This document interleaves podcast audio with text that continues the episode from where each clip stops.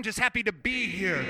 What is up, beautiful people of the world? Hello. My name is Exact Change. Happy to be here today with my guest, Bendy. Yo, yo, what's cracking? Yo. Lips is cracking. Not these, though.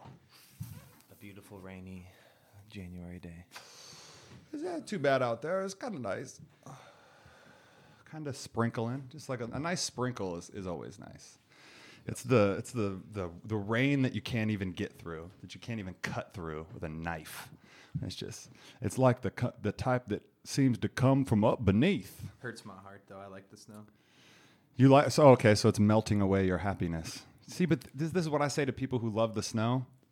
There's a mountain. Yeah, snow's up there. True, and it's still happening up Just there. just go to the snow, and you know down here where we need to commute and you know play kickball and you know shoot Skateboard. skateboard. You know, I those people need happiness too. But have you gone already up to the mountain and done some boarding? Yeah, I've been going up there um, to Schweitzer. So for working at Zoomies, they give me a free season pass to go to Schweitzer. So as a store, we get two passes, so we can always take turns going up there, or whatever. Dude, how's working at Zoomies? That's badass. They give you fucking Schweitzer passes. It's chill. It's That's also, pretty dope. It's all right. I've been there for like five years. Really? and I used to be a manager, and now I just do like lead sales. So I'm there like two days a week now.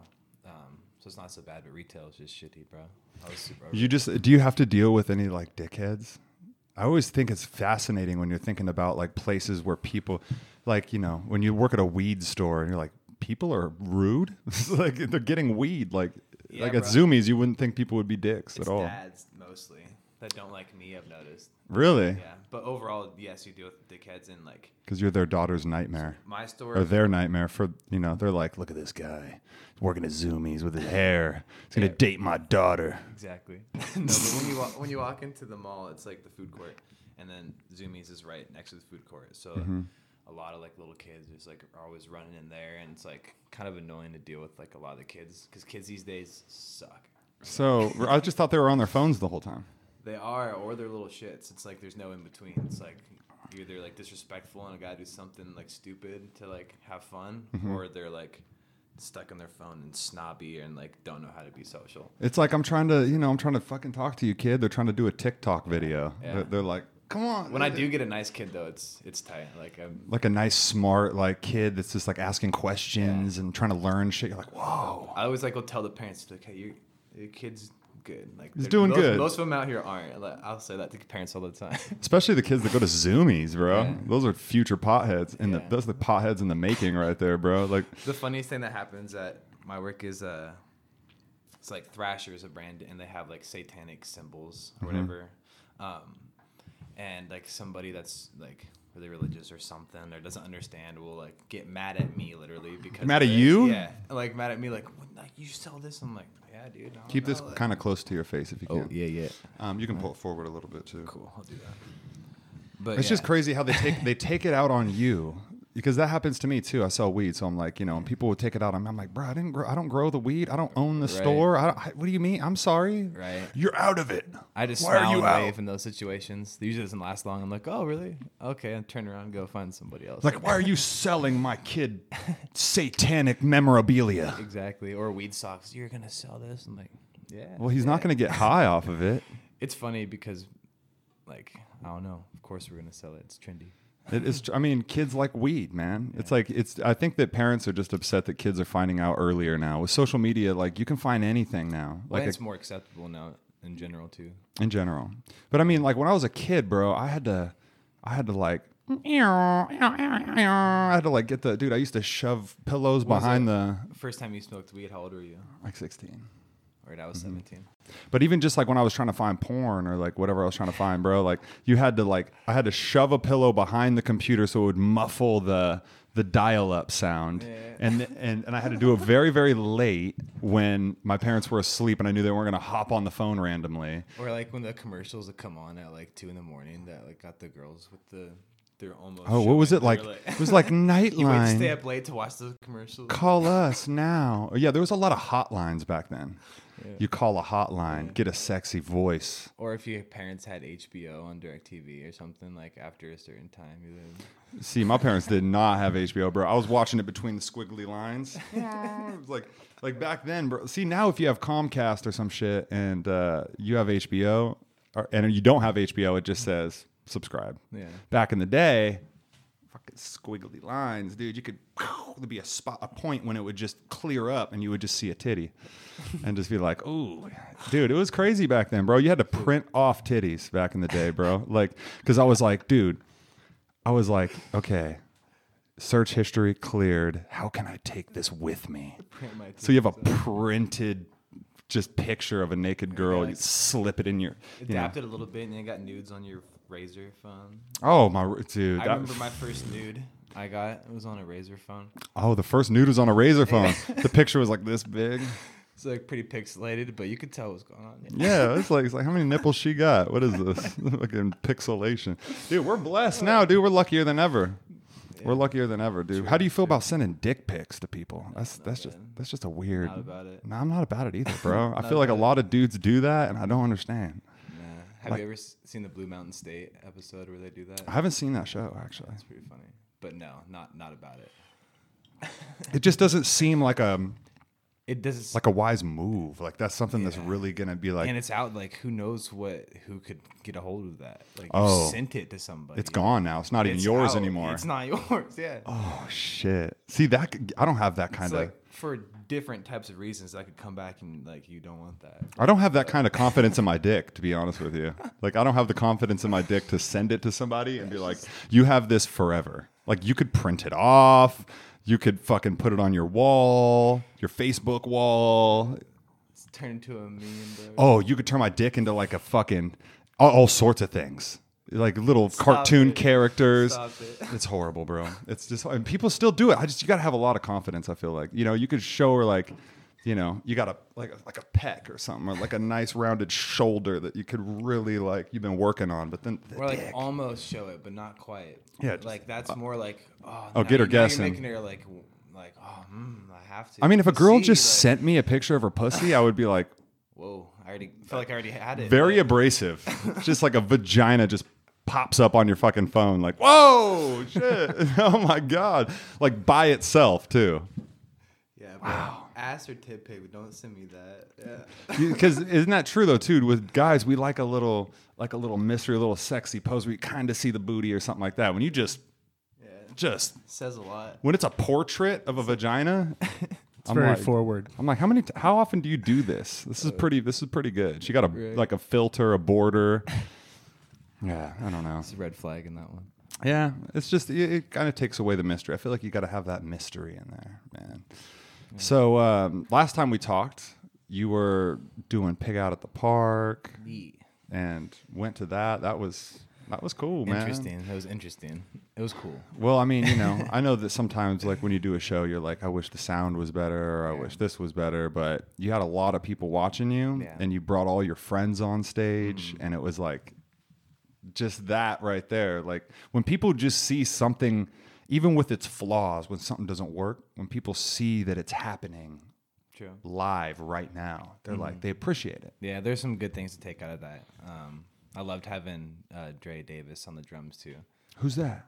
Um, Trey Davis. the best drummer in our city, dude. Really? Like, honestly, maybe one of the best drummers, expanding beyond that too. Really? Um, you should definitely check his stuff out. Shout out Dre Davis. Word up. Trey Davis. Did, He used to drum for Keenan Magic, I think, way back in the day. We did a show with him I where think he so. was drumming. and he- he's done stuff for a few different like hip hop groups, and he also has his own solo thing, and he's Yeah. involved with just so- so much stuff. and He's fire, bro. Really good. Yeah. Dre So Davis. that was like cool to have him. Get you on the back. podcast.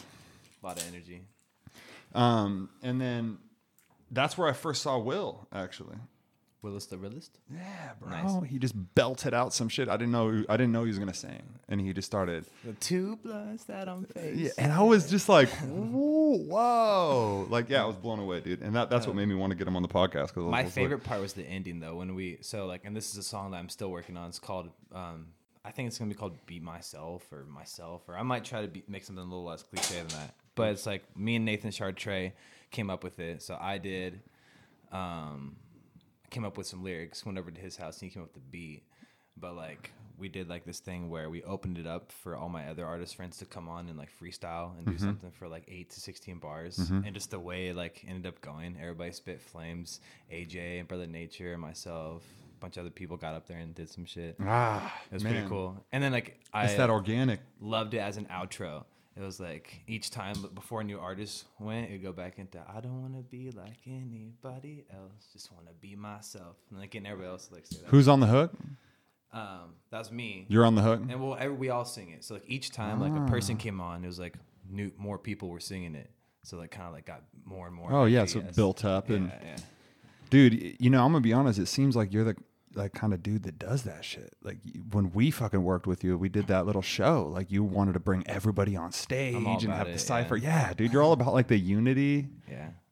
Here for a good time and, And like having a good- community. fun with my friends and stuff. There's times where, you know, you just do your thing. So how long have you been rapping in Spokane for? I feel like I saw I've been seeing you rapping for a long time. I started rapping. First thing I ever did was freestyling, making fun of my friend when I was 17, coming home from the casino. How old are you right now? 24. I just turned 24. Okay. Well, happy birthday. Thank you. Um, so that was the first time I rapped. Kind of found like, okay, I like this. Didn't know much about it. Then I brought it back after I was like 19 and a half.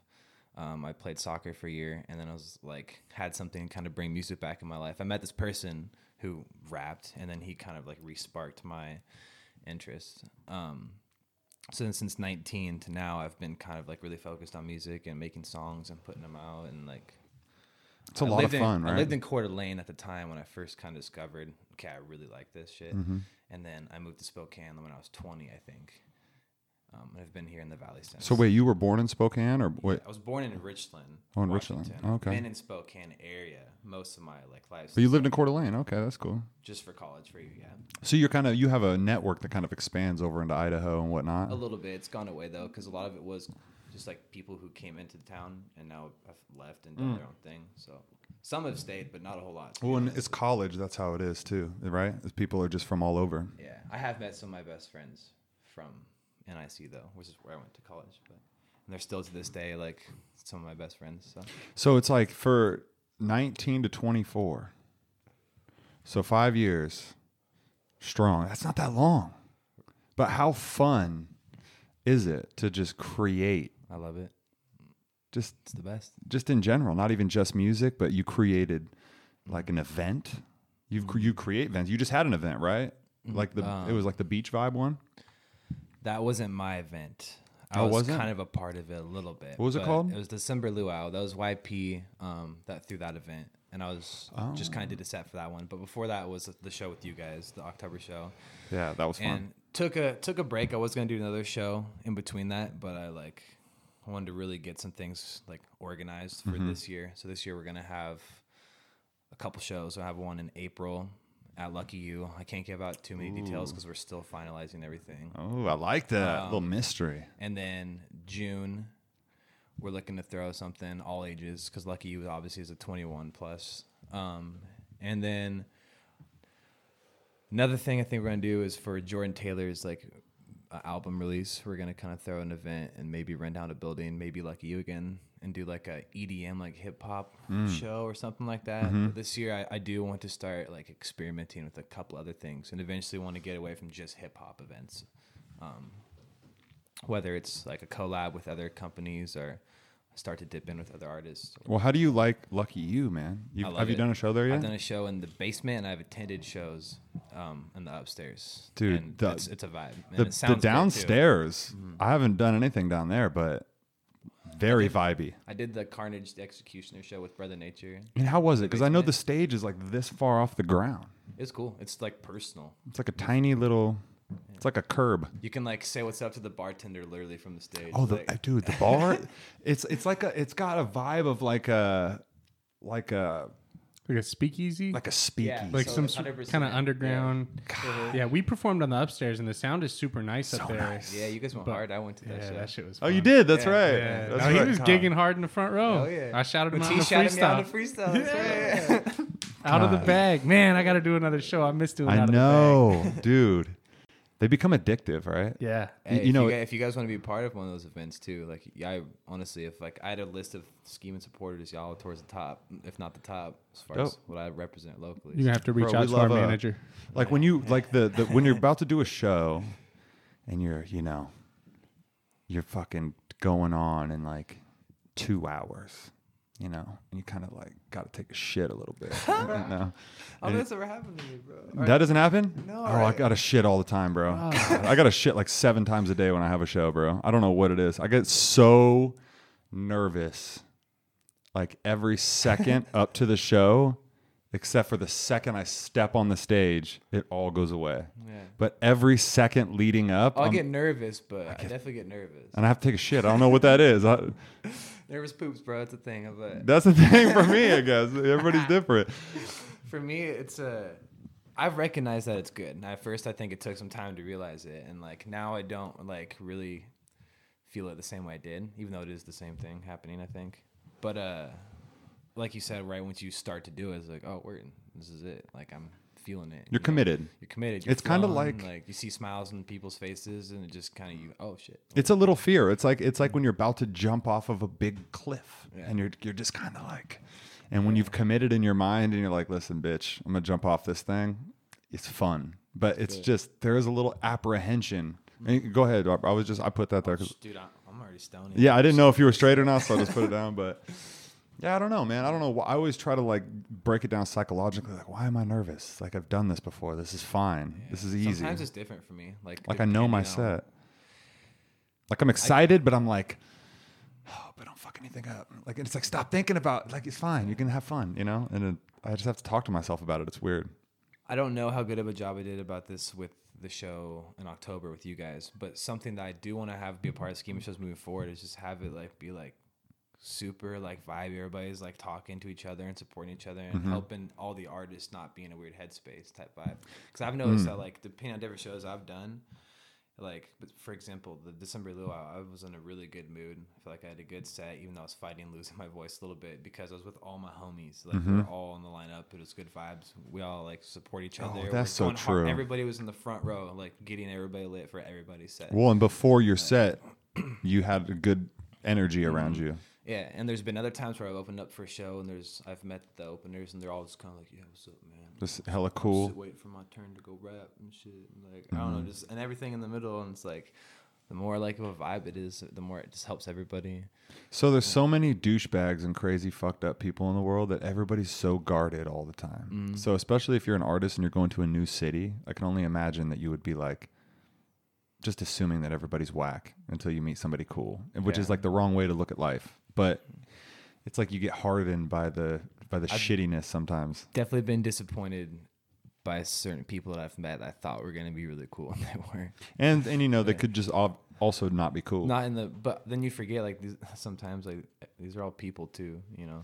and they're yeah, and they're a- nervous and they're a- going through and shit. It's a job, like you know, it's not like Yeah, this is this is stop 17 of 40. I still have expectations to a standpoint, to a degree, and like Mm-hmm. I feel like if I was ever in that situation, I would always be really kind to my people. But I also understand that like they have lives. But there's too. some artists, there are some artists that I've met and that uh, so like when I went and met Devin the dude, bro, it's crazy. Like the whole like if I had an energy like that before the show, I think I, w- I would have a much better show. Yeah. Um they just vibe. they don't give a fuck, bro. They're just like drinking all day. Like it's like the show's at like That's like 10. the hardest thing to do, but like the most rewarding. they not just do it a all, fuck. They just do it all day, bro. They're like, I go, I go over there, and they're they're drinking at 10 a.m., 9, 11 a.m., 12, 12 p.m. They're they're sipping on, you know, just some beers and just smoking blunts and just bullshitting Nice.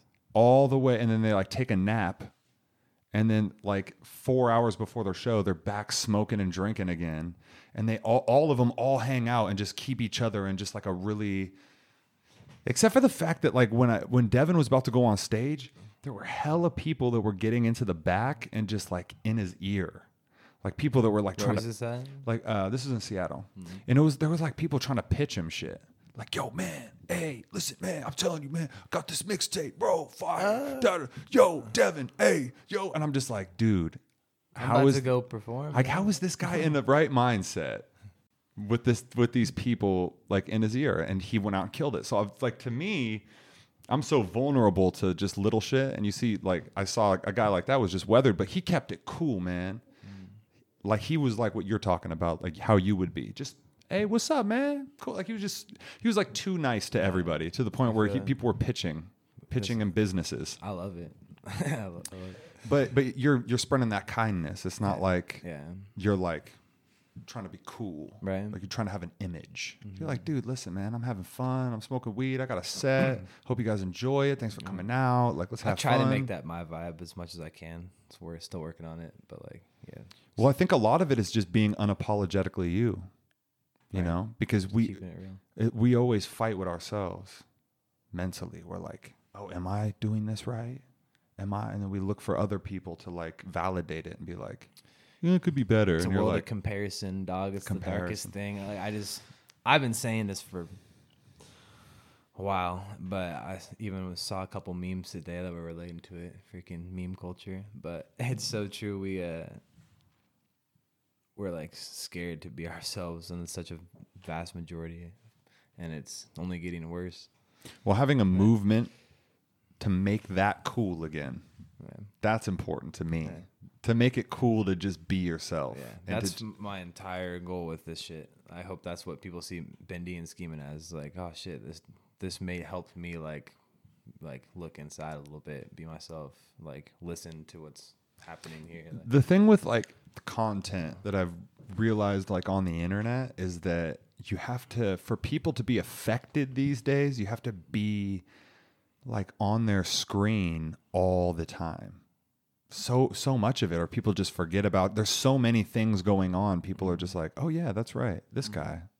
You know, when it used to be there was a little limited amount of talented artists and, you know, movies and stuff like that. Now it's just there's so many. You can't mm-hmm. even even just me with artists. Like this dude does the Matisse's picks and and uh there's so many artists out, bro. So many albums between like a local artist, between you know Mick Jenkins. Shout out Matisse's picks, by the way. I like them. Yeah. Yo, I love, dude. Matisse's picks is a great place to go to just find the newest hip hop. Oh shit, I got you guys on it. So I'm starting to make playlists too. Well, I started one, and it's like called Pacific Northwest Hip Hop R and B or something. Mm-hmm. And you guys are on it. And I forgot to tell you, I'm still making Thank you. it, but I'm gonna do like We're so 120 R&B. songs. I'm gonna do like find 30 artists of the Northwest that are like kind of up and coming, and people Mm-hmm. I support for sure.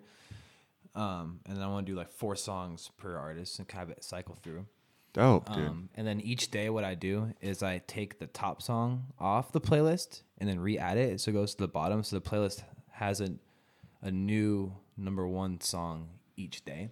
Mm, So, smart. So people can get a chance to get some plays in and stuff. That it way only takes not- a second to do that too. That way, it's Boop, not boop, that same song, dude. That's Yeah. smart. Mm-hmm. So I like that, bro. I think that more people curating playlists because, Mm-hmm. um, especially if you're just, I, I want to. I'm a big fan of creating something that's local, and I just put myself in this position. If I just moved into Spokane and I was like, what kind of cool shit is going on here? Mm-hmm. You know, where's the cool playlist? Where's the cool podcast? Where's the cool venue? Where's the, co- you know, like I want people to have access to that information. And the Inlander is super dope. Um, you know, there just needs to be more than that Yeah, for people to find cool shit. totally. Um, so like with Scheme and Entertainment, you basically just like what what are all the services that are under that? Do you just throw shows? It's- Is it like a record it's- label? It's evolving too. I obviously have been trying to narrow my workload a little bit more because I've Mm-hmm. kind of been a little broad about a lot of things. But scheming is a lifestyle. Schema Entertainment LLC is my division of it, I guess. And Mm. so I kind of like I'm going to be running the the show side of things for now. Dot dot dot whatever that means. and uh also like getting my t-shirt business started. So that's to eventually be my main side of things is I'm to have my t-shirt side of stuff.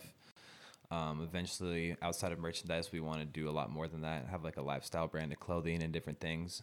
Because you actually uh, like you do that for work, right? Yeah, I do. So right now I work at Brunette Sportswear, and I'm I've worked for a family friend company before that. So I'm gaining skills, and then I made an investment in some equipment. In and- screen printing. Mhm. So once I have my own place, hope, which hopefully happens soon, I can Mm-hmm. kind of start to do my own thing with printing. and I Mm. want to uh, over time like develop that to be like kind of like my section, and then we've got visual artists. Um, you know, I've got s- so a couple people who are um, active with Decriminalize Spokane, which is something we're gonna hop onto and help out with as much as we can too. What's that? Um, Decriminalize Spokane. We'll get into that. Save that note, Matisse, if you remember that. um, but being an, an activist is something I want to do, and I want to start actually, you know, acting on it more. I've had some ideas. I've been doing some things, and I think it's close to a point where we could actually start getting involved with some stuff. So that's going to be another big part of scheming. But like, I'm here to have fun, and I want to like. So you're talking really- about participating in like, uh, you know, giving back and, and stuff Mm-hmm. like that, and then kind of creating those opportunities too, like with shows and, and stuff like that. and, like each part of like this base of scheming, Mm-hmm. not scheme entertainment, but just you know what scheming represents is like each corner kind of like helps its the other. Um, so we'll have like hopefully in the future a few different types of artists that can maybe represent like music artists, and then we got Juicebox Design, John Wilson, my graphics designer, Mm-hmm. gonna start getting his work on the website and really promoting his stuff more. Hatcher Art, Grayson Hatcher. Mm. Um, he's the one who did the Alien Babe T-shirts. Then my roommate and good friend Silas goes Cloudy Headed. I know you guys probably Yeah. follow him on Yeah, yeah. yeah. So he's getting his thing started and starting to make stickers and magnets and kind of build his brand a little bit. And he's multi-talented. He's a pr- producer, makes music. Yeah, plays guitar and shit. plays I think, right? He's kind of a bag of tricks for sure. So, dude, you all these people are under scheming. Right now, so you guys are kind of building this team of like all this divi- diverse talent. Yeah, totally. And like through this, I'm hoping I can help these guys like build their things too. You know, um, I want John to be able to like get a lot of opportunities for graphics from all this and have it be like a just a developing thing too for everybody. Like, you know, I do know because we're doing the same thing. So that's super cool, man. You know, slightly different, but man, that's beautiful, dude. but yeah, Just- shows is like the main thing that we do right now though. So like, like I said, we got three we're gonna be doing this year, and then I want to start, um, kind of like giving off that vibe outside of just music this year and let people know kind of the other things what we represent um, and do different merch drops to kind of correlate with that Mm-hmm. so we're going to try to do like three or four different merch drops this year i want to do something called the water bottle campaign get people to stop buying plastic and get a water bottle Oh, okay. Um, I can. I need to get a. I, I need to get on that, bro. i feel it I need to get. A, what, hey what- what do you one right have? there i got the same one as that one Is that yours, Matisse? Uh, I don't know. I can't see it. It's metal. No, I, probably not. Probably not mine. But i try It to looks just like that, kind of. try to keep this on me now because I, I noticed I thought I was like, what's the worst thing I'm? What's the my worst habit I do that's like not good for the environment? I was like always buying, not those. That's better, bro. I was buying like the just fat cases and like literally drinking like four of them a day. Oh, just throwing yeah. plastic water bottles. Away. I do So buy like a gallon. A, I still buy a gallon every time I go to the grocery store. I buy two, three gallons of water, and I just drink a gallon a day. But still, right here, man. What do you, what do you use? Like a Brita filter? Mm, I need to get one of those. No, I just Tap wherever- water? Wherever I get water, yeah. yeah Damn, bro, water. that's risky. that's, Dude, I- that's very risky. not to not to be like stealing any yo th- thunder, but we definitely want to start a podcast ourselves too eventually Really? in the future. Um, it's something we've thought about for a while. Yeah. Start getting a lot of just different types of like visual content. Mm-hmm. Um, and then throughout this year, I'm hoping a lot more like structure develops, and we're working on our system right now. And I'm really like taking my time with this. Um, I feel like deep down, like like something's telling me that's I'm, that's right. Mm-hmm. I'm battling between that and thinking I'm a lazy piece of shit. But like, I've really just Yeah. wanted to like get this right and like let the vibes like do what they need to do. So it's been six years that I've literally th- thought about this every day, like all day. Um, So it's a- it it's still doesn't even have a lot of like structure yet, and I'm like, this is the year where I feel like it's time to, you know, get that going a little like bit Like put things like, into action. Mhm. I mean, it it sh- goes to show people that these things take a lot of time, Mhm. and w- and you know you hear a lot of these cliche Just want to be things. right too. Oh, yeah, things right. take time, uh, you know, all this stuff. But seriously, it becomes an idea and then for you you know because a lot of times you want to do it right you want to do it your way you want to make sure that you know that it looks nice and and yeah a lot of that takes it's a lot of work bro it's a lot of teamwork Yeah. that's really what it was it is you know what i mean Mm. And I Um, want to be a part of a team. That's something that I wanted for a while, and I, um, just kind of feel like it's healthy. You know, like even like the end. If you're an independent artist, like having a team is like crucial. Some artists out here really be doing things by themselves, and they turn angry, bro. well i mean it's a grueling world for an artist anyway yeah. like just being an artist number one you're not paying your bills with music Mm. which is probably the most frustrating thing Mm-hmm. because that's all you want to do is to be able to just make music and when you're not performing music you want to be writing music you want to be practicing your performance that's all you want to do Mm-hmm. um, and not every artist is a marketing genius and in this day and age There's a lot of little, a lot of pockets of your artist life that you need to fuel money to if you're not gonna take care of it yourself. And like most of them you Mm-hmm. need don't take care of someone themselves. somebody has to do it yeah. or if, if it doesn't get done then you see the result of it Mm-hmm. it's like a it's it's sad because it kills the art that's what sucks about it because everything is money And most people go through that, and yeah, it's burning out is a thing. well people lose the passion to want to make it because they're like all they want what is does just to to really mean to make it? You know, and that I too like. I like that's also like determined by your. your I your think that I mean a, most a lot of artists would be happy to pay their bills just pay the bills to yeah, just make the money that's they make at their it, yeah. job that they're doing 40 hours a week Mm-hmm. if they could do that making and performing music like I- i don't think a lot of people like obviously you'd want to you, get if you better ain't touring, how do you make music? Merchandise or plays? Like what else do you? and that's the other thing yeah the other thing is that it's a huge investment huge it's a huge investment bro it's like buying a house investment almost where you need if you're gonna tour you need to be able to not make money for a while and be cool with that mm. and then you also need to invest in your This bus is why I or your waited six years or- to do anything big too, man. Because I want to not like do the wrong thing. And I mean, your performance, like, what are you bringing on the road? That's another thing. Are you bringing lights? Are you bringing, you know, other musicians? Are you bringing a sound guy? Are you bring all this stuff costs money. Mm-hmm. The the thing you're moving in costs money. The show costs money. Like every, you know what I mean? Like there's a lot. There's just so many layers where it seems like back in the day it was easier to do, and now mm-hmm. it's like more accessible, but so much more complicated mm-hmm. because it's like, all right, yeah, you can just write a song and record a song at the studio and put it out on SoundCloud.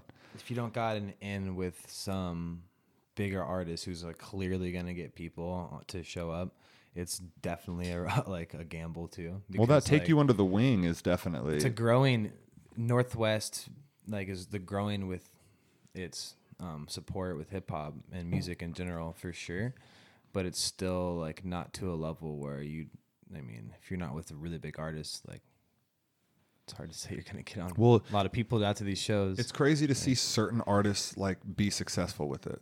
You know, when you mm-hmm. see like the Sam LaChows, like, dude, have you, you seen that? either you gotta be able to talk to people or have somebody else who can really talk to people for you. I always wonder what it is. I'm always just like, do they got? They, I just always assume they must have a fire team. Like, Yeah, or just yeah, everybody's doing their job right. because there's no fucking way that one person can do everything. I think that that's. I think we can agree on that. you go a little crazy. Like I feel like it's possible. If like some people do do it, but like you can do a lot, and but eventually, like you said, you're going to be like, kind of like well, like I said earlier too. Like those people turn angry. Like yeah, because you gotta, dude. Imagine I got you got I got one job. I'm fucking stressed out, bro. You got fucking twelve like jobs. Russ, I love his music, but he seems kind of angry. Like, and I'm just like, man, like get some little little more help maybe. See, Like, I- shout out Russ though too because he's But I don't and he does understand because people that are that rich, you have no reason to be angry. You could just stop making music right now and just open a fucking bakery or something and just do that for the rest of your life if you wanted to. Like you could have the, the op- ego broadens to where it can go once you get It's in, true. involved, really involved in this industry. That's Like, so it's true. Like right here, and then you like get a little bit of this and that, and it's just, whoa, shit, I, you know. And some people don't go out like your life, like J Cole don't, but like a lot of the people, but And I think that like remember there was like a logic interview where he was like, I don't go outside, I don't fucking hang out. You know what I mean? I just I just don't fucking go outside. Like I stay. You know what I mean? And mm-hmm. like I feel that on another level, bro, because I don't want to give my energy out. And I don't want people in my ear. I just, it's just I like to be able to control what I'm consuming. Mm-hmm. And when I'm when I'm doing a lot, I get in a lot of situations where I'm just consuming bullshit. So I think that whether you're like a like just anybody in the world, you want to protect your energy. Mm-hmm. Everybody wants to protect their energy, man, and You that's why we have four friends. it's facts, important things. You know what I mean? That's why we got five friends. Four, you know, that's why it's like, oh yeah, you know, circle my circle's tight. That's why that's a thing because it's just like I you can't when you have all these other people, you're getting all these other people shitting in your ear about their day or their You don't have to be physically active to be using your energy, and that's something that I've really realized is that like you have a mental way and capacity of things too, um, and like you like you wake up right and you like get yourself going, boom, here's your ball, here's your energy ball. Mm-hmm. It's gonna like shrink throughout the day, and like if you give yourself an opportunity to be in spots where it's not going to be shrinking quickly. Mm-hmm. Like you're going to be able to use more for yourself and for like the po- more positive side. Well, and there's ways to like kind of fill your cup Yeah. in a, in a sense too, where you're around people that not only don't you know take all the good energy away and drain your energy, but you have people that fill your energy. You have people that are mm-hmm. that are challenging your brain to want to go to mm-hmm. another creative space or to take it to another level. Like that being inspired is like one of the most powerful things mm-hmm. is that's what happens to a lot of people. They get real down and out because they beat themselves up, beat themselves up, beat themselves up. And then they get a little bit a little bit of confidence and they get inspired and that's when crazy dope shit happens because you're all the way down when you have nothing and then you just see somebody making it look easy or you see you know something inside of you you just get this burning passion to want to do better to want to like you know That's get what after the gorge something does to me, man. is that like your reset Yeah, it's kind of my reset usually. when is that summertime Yeah, typically. what do you Um, do what do you go I'm see a like- raver. We talked about this in the last episode. I go to the raves and like Bass Canyon, Paradiso and stuff. Mm-hmm. I love it. There's lots of booty there. I, I totally understand, Yeah, bro. there's lots of booty, but it's nice. But I mean, that's just yeah. Look, it's not even that. It's not even like a, a main topic of discussion, but it's just like yeah, you know, there's just lots of booty everywhere too. That's you know like a cherry on top. You know this. So explain to me, dude, and snowboarding too. But so I why got my you- summer thing is like I do that and I skate and then like snowboarding in the wintertime. what draws you to like that scene, the EDM, the rave, the It's the love, man. Mm-hmm. All about the love. but really people are are just very like everybody's just And it's not even like very okay, It's not even like the and- direct love like from like one person. Like I mean, it is sometimes, but like just the overall like energy, just like it's like sick. Like I'm out here and like it's full. I'm always inspired. Like the artists are like usually pretty humble, cool people.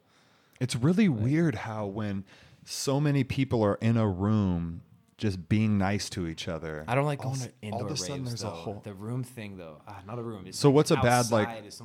What's an like, indoor rave that that's just too much for you? It's like freak, night. show, like freak night or whatever it's called. Yeah, freak show, whatever. freak night. So that's inside. yeah, that's like. Wamu Theater or some shit. Yeah, I think. I, Okay, yeah. Um, go, I would still go to them sometimes. Like not that one, but like an indoor rave, or if some artist I like comes to Spokane, like I'm gonna go see it. Like the knit is the But worst, bro. It's It's, yeah, it is. If for that type of stuff, it is. It's the fucking worst for any event. If I have to pay general admission and I have to go into the knitting factory and I can't fucking go smoke a joint and come I back hate that in. I can't escape when when weird shit happens. anything. when I'm outside and something weird's happening, I can like f- I can get out, like I can go away, but sometimes I get surrounded by people that are too high or sweaty or something's weird. and you like- can't see the thing is, is that you can't leave and come back. It's like you have to make No, a, and exactly, you can't leave. Yeah. you have to make a committed decision. You can go in the say, bathroom, and then the bathrooms are disgusting too, and it's full of people in there usually. Yeah, and then there's eyes on it because they know people are smoking in the bathroom. So anything you're mm. trying to do in the bathroom, people are like, "Oh, hey, what?" You know, there's people lurking around. People. Yeah, I don't know. When you're in VIP, it's nice because you can just go out, you can smoke, you can come back mm. in. There's bars up there, like. and- and I then- still do have heavily support that whole scene though, and like I think it's really cool that how much EDM is growing in Spokane, and all these shows are happening at the Pin, at the Knit, and everything. Like, Mm-hmm. I is the knit the only place that does that? That no, the Pin's been doing a lot of EDM shows. no, I mean that that like Oh. won't let you come back into the show when you leave. It's got to be like the Yeah, only place in town. Yeah, I think so. What is that? Get that VIP, I guess. But but what what is that though? Like is that people like It's just is that per- protecting I understand. something? I understand. It just it could get too much. The capacity of it's so much more than other places too. So I mean, Why can't I come back in? What does that mean? I bought my ticket. It's like if I wanted to Ah, go, yeah, you're right. You're right. You should be able to come in and out. Fuck that. but I, there's got to be a reason, right? Do you know? Matisse, you got something? Uh, I guess. I mean, you have to get wanded when you go through, and so I guess if you go out, they're You could be grabbing. shit. concerned maybe they're you're not gonna grabbing shit. re-wand. I mean, they might. Re- the thing is, it's a lot of resources to have to rewand a person coming back in. I guess. So that takes up a lot of time. There's people still trying to get into the Extra venue. or whatever. jobs. I've seen those They security used to guys. They're have- not doing shit. Right, that's true. They used to have a, a smoking deck though at the knit. You could go out, and then they stacked a bunch of chairs out there. You can't get out there anymore. See, that was legit. it was you. You could get out. You were still in and playing by their bullshit rules. you could get- Yeah, but you could could- get out.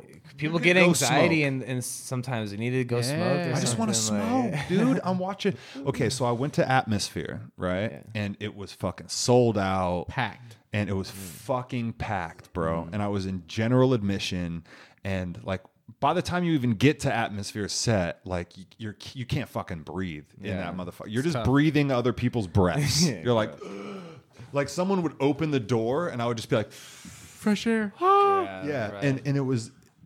You're stuck to the floor. Is the other thing. just If want you to go burn stand a in joint. one place for They're too like, long, okay, knit- this opener's over. Atmosphere's gonna be on in 15 minutes. I just want to smoke a joint, and everybody in VIP, they're just they just chilling. They running out. They're coming in. They're coming downstairs. They're Doesn't going. matter. I'm like, hey. I don't know how to get you, you know VIP. I think you got to buy for the whole year. So yeah. Sucks Anyways, show, you- like there's like 40 openers too until you- you're in there. I just don't. bad. I just don't support a venue that's not going to consider my fucking comfortability at the show. You know, I think the Knitting Factory is a very dope venue, and when I've gone to VIP shows, I saw, uh, who's that reggae band? Not Slightly Stoopid. It was uh, Rebelution. close, Iration? close, close, even closer. It was. Uh, The movement. I'm not gonna think about it right now, but The movement was here, I think, not too long ago. But there's uh I've seen I've seen a lot of people there, but VIP was definitely enjoyable. The pin Mm-hmm. Is getting much better reputation now, yeah, which is awesome to dude. see. But okay, the one thing that I feel like the Pin needs to fix though is like there. So here's your here's the the stage, right? Mm-hmm. So here's where you're performing, and here's like the edge of the stage before it drops down. okay. Their speakers Mm-hmm. for like for the ones that the crowd hears are literally like up here.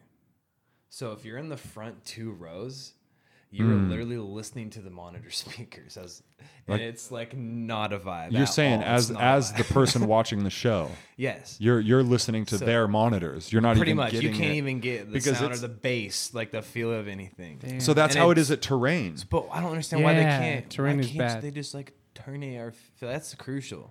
Like, and you know, for like if you're watching a band or you're seeing somebody with drums and guitar, like it's way different. Like you're getting more of that Because But that- the you go see instruments a- are right there. Yeah, if you see a hip hop show, You're especially for relying on those speakers, Like yeah. an artist like myself, who is kind of a soft voice and I rap really quickly. Mm-hmm. Like it's like, yeah, you look like you're going hard, but what the fuck? Do you think there's Yeah. do you think there's going to be a time when they they do those like silent concerts where everybody puts the fucking headphones on? that's lit. I, I mean, those are the. I love going to San Francisco. They did that. They did They're- that. That show I did uh, with do those at Bowflex raves out all in the the time. woods. Yeah, that rave show that had a couple hip hop sets on it. They had a silent disco where everybody so threw fun, headphones bro. on. They're- and Disco. They, they have Yeah. like different modes. So I went to one at uh, Bass Canyon or whatever at the gorge. Just like after the whole thing was done, we're all walking out and you go get a pair of headphones and there's blue, green, and red.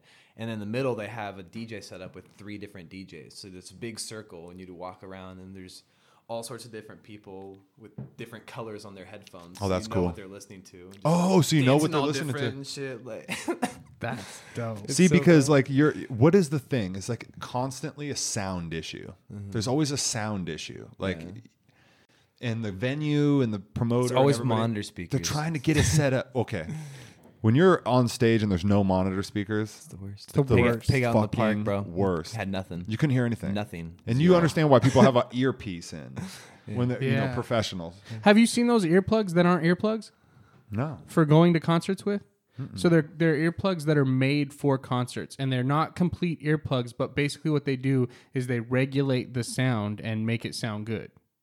So if there's shitty setup on the bass, or it's not good speakers, or it's like overblown or not mixed right, like the the earphones are supposed to correct it. So you get bass, but it's good quality bass, and you get like it filters the sound. what? Yeah, yeah, and it's and it saves your ears from getting damaged. I wonder how but much it those basically- are. There's like Like those 130 bucks.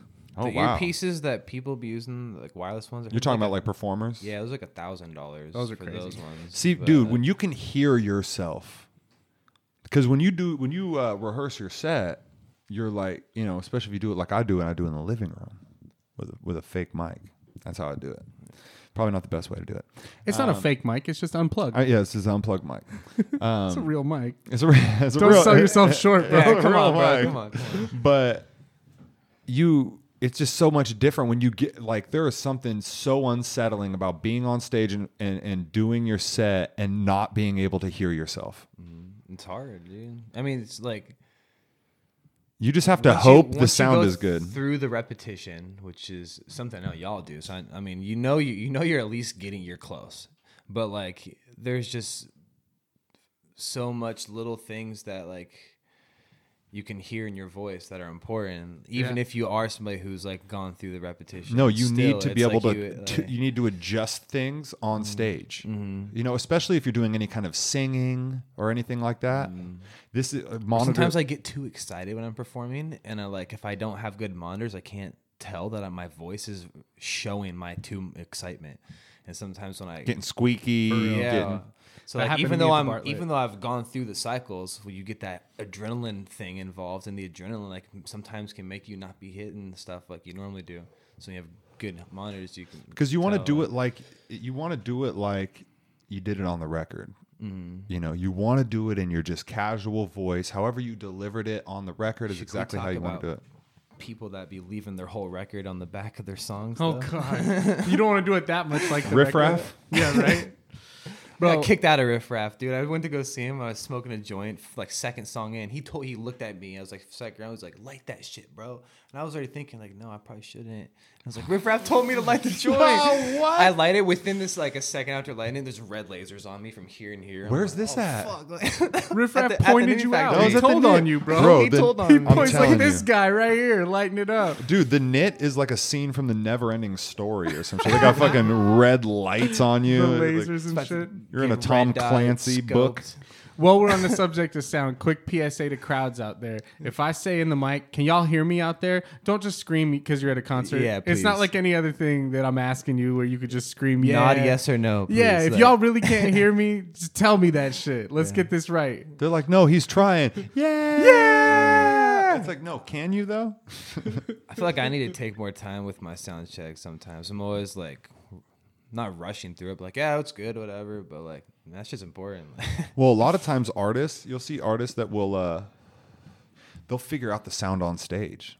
They'll start their set and they'll be like, "Hey, hold up. Hold up." The whole crowd Having right a good there. sound guy, top of the priority list, like of doing a show. We've definitely done a show before where we were like, "Yo, sound guy," and the booth was empty. Empty. He, I think he was on this he was upstairs in like a Yeah, he like was a sleeping. He had to come down. That was Wait, you were it was sleeping. yeah. We did a show up No, up, he was sleeping. up sleeping. north know, I know, at that's what I uh, Oh, okay. at Swax or whatever it was called. I think it was the Emperor Room at that time. And the sound guy, yeah, he was upstairs taking a nap. Bro. Always meet your sound guy, say what up to your sound Yes, guy, dap him up, please. give him a joint or a 20 real quick. Just like make sure that sound guy is good. To all the young up and coming artists right now, Make friends with your sound guy. these things matter. Yeah. People do. not just say this stuff. Go to build rapport with the people that are putting together the event, that are facilitating the event, and that will help the event go smoother. Stay connected with people. Really, the worst thing that you can do, and this might be just be a metaphor for life or just you know, is stay connected. You can in this with cell phones and stuff, especially, we can drift further and further away from just communicating with people directly right with text messages it's like oh i'll send you a text and, Ah, fuck text. and they can re- they reply back and you kind of look at it and you're like mm, you know i'm gonna go do something else Yeah, you know it. and it's not you're It's not true. forced to respond like when someone's right in front of you when somebody's right in front of you it's like Dude, back to the working at Zoomies when I like I pull pull the phone away for a sec for some of these kids and even people my age. I'm like, yeah, dude, like, you there? Like, it's the kids are like ordering their, their stuff and they're just like on their phone. You're like trying to get the you're like "Uh, 120 bucks bro. Yeah. people are just disconnected man. But you know the thing is is i think it's also just a maturity thing. I think kids have always been into you know when i was a kid i was just locked into the tv i was locked into super nintendo. I was locked into some other shit. Like my people my parents were like well you fucking on your game boy. I'm like listen y'all ain't doing anything cool. As long as kids are still out there running around playing basketball you know getting in fights kids need to get in fights bro. That's a real thing too. Like you got to get punched in the face when you're a kid to be like oh shit. Like life can be fucking not fun sometimes. I've been hit in the face once. it's not fun it's necessary it's necessary for a life lesson for somebody to get hit in the face really hard and be like oh shit I've hit somebody else in the face twice. okay One, but the both were like in protective mode. I wasn't. I've gotten in like a couple other mini fights when I was much younger, but they were not like punching in the, the younger type fights, were like interesting right? it was like throwing you down on the ground and like almost punching you, but like When you when I was a kid, it was like we were doing reckless shit because we didn't know what we were doing. We didn't know how to direct our energy. yeah. I think that's a lot of kids. They have this energy and they don't know where to they don't know where to put it. They're like, "Oh man, my friends are going out and throwing fucking beer bottles at cars." You know, and you're like, "Well, that's not the way to direct it." You know, I did dumb shit like that too. but if you had friends that were in the studio, like if you were like, you know, 20 years old hanging out with cats that were like 30 and they're in the studio doing serious shit, you would become your surroundings. Mm-hmm. When you hang out with fuckheads, become a fuckhead. And it's uh that's all personal experience, baby, because we went through it, dude. We had to go through it to fucking fuck up and be like, "Damn, man." So all y'all young people I did people a out lot of there. hood rat shit, but I was always very calm in situations where they were confrontational. Like I never got like too heated. Very, f- I have four Hmm. So you've always been a chill dude. Lived with my mom and I have four sisters. I'm a very feminine guy, I'd say too. So you're just very passive. You're not trying to fight people. Very I'm like, peaceful. I'm like chill. confrontational too. Like I'll talk about something. I'm not like pass, totally passive, but just like You're a lover, not I'm a like, fighter, I'm man. Just a lover. Like my tone, my energy, like doesn't even make people want to f- fight me. Like when things get like that. I feel like, I nah, feel like dude, there's a lot of situations you can just talk your way out of too, bro. I feel like a lot of people just they get you know they get crazy and they don't they only know how to express things certain ways, bro. People all people grew up different in different households with different shit happening, bro. Like we can't expect like ev- Right. like everybody to just be where we're at mm-hmm. or you know like our experience is We're their like, experience. We're all in a way like mathematical formulas. Like you've heard and touched and you know seen all these things in your life. Kind of made like It's kind of made me who I am, though. you know. There's yeah. a and there's a little flavor in nature in there too. I guess there's a nurture first nature like thing. Yeah, there. that's just But, like you and a unique soul. The- oh, listen to that. It's a great sound. Um, yeah, you have uh, yeah, everybody's this unique thing, but why is it that we all kind of fall in line with these same patterns? When it comes to, it's like this life is really life is like this construct. We're man, controlled by where- fear. if we want to get into, if we want to get into some shit, we can get into some shit. But like, because because okay, so what is that? I, I love to break it down psychologically and be like, why is this? there's elitists in this world and this master families that control our f- fear-based economy. Like, So it keeps people, you know, working and fucking over other people and shit like that because they need to, you know, I gotta mm. fucking get ahead. I gotta fucking, you know, and they're it breaks down to a lot of things, just like how how we're force fed certain information, like news, public education, like I don't know. There's so much.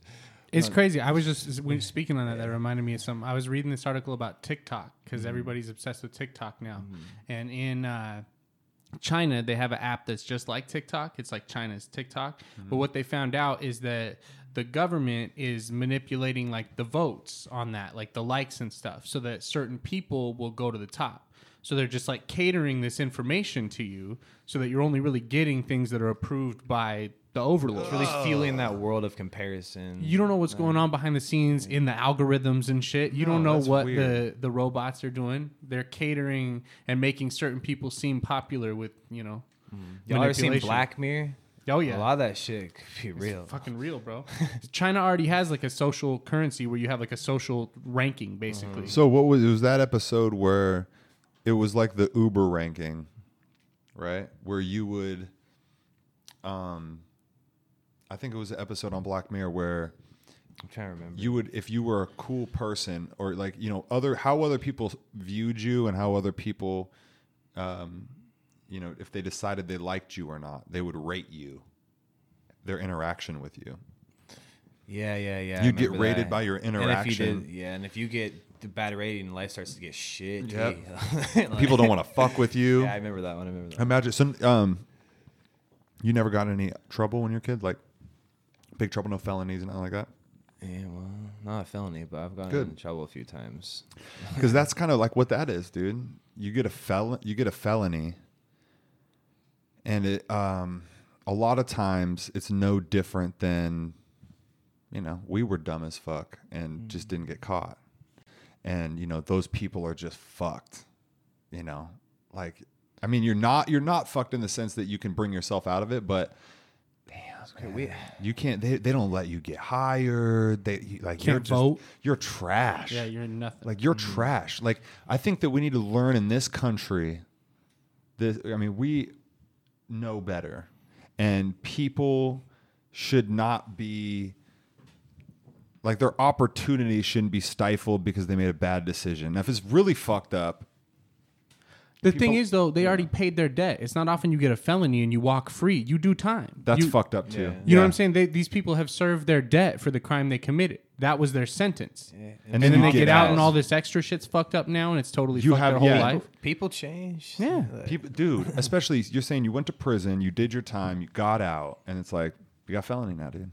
You know, the, the best thing for you to do, okay, come back to prison. Come back to prison, man. It's the independent man's decade, though. So I'm talking about like just like here and not the Black Mirror episode specifically. Like, um, there's a lot of opportunities for people. I feel like, and like way more than there has been in the past. And like, I don't support Donald Trump, but like, he, I feel like I saw th- some statistics the other day that like percentage of people that don't have jobs is like way less than it has ever been too. Mm-hmm. So I feel like there's some upside to like like moving forward with a lot of stuff.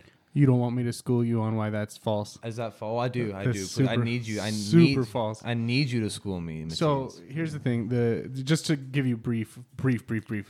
The current president always inherits what the previous president did. So okay, And- and, then so he gets it started, the ball rolling, so and this he's person taking. helps it finish He's yeah. okay, so Obama sense. inherited the Bush economy, which is the worst it's the worst, been. and then it flipped it, okay. and now Trump is Thank taking you, credit. thank you for telling me that. Stuff that Trump's really doing isn't going to actually take effect for a few more years. Also, those job statistics, Mm-hmm. he's counting how many people are employed, but he's also counting people that are working two jobs as two jobs.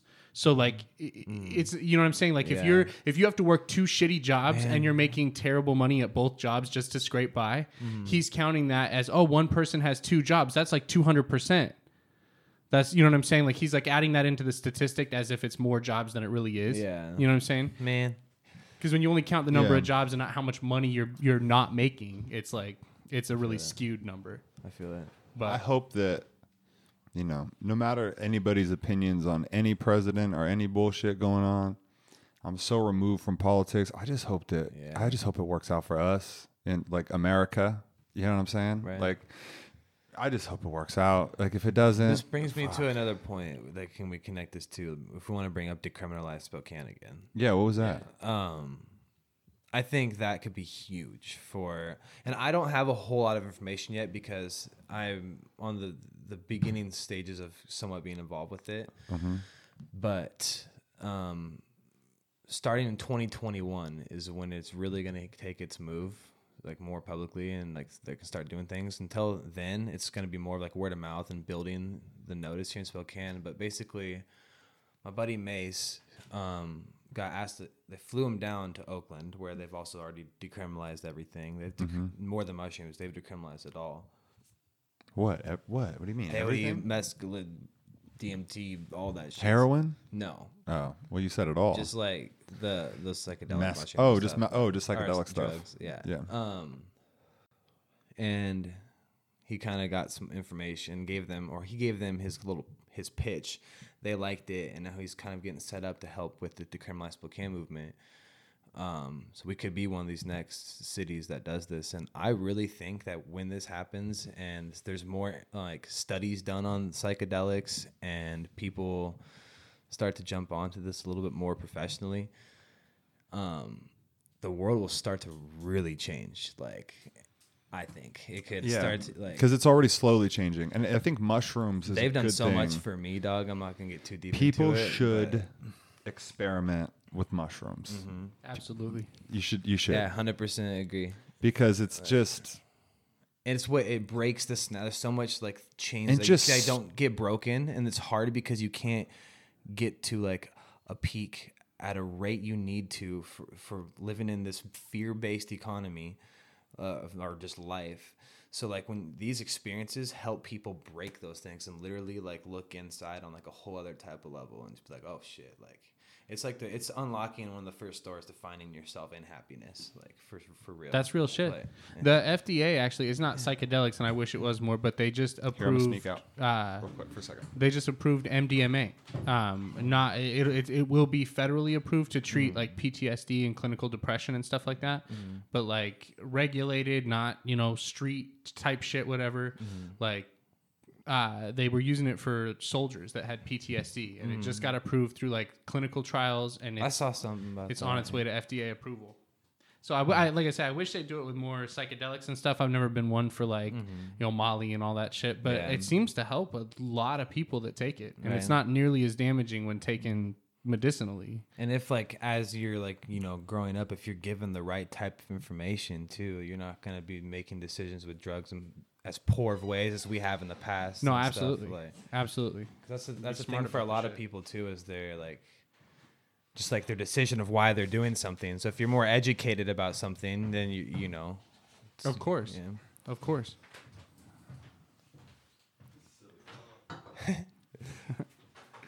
Murphy snuck in one time. Dude, he was whining so much. I was just like, it was like distracting me. I was like, dude. Dog cast. Oh my god.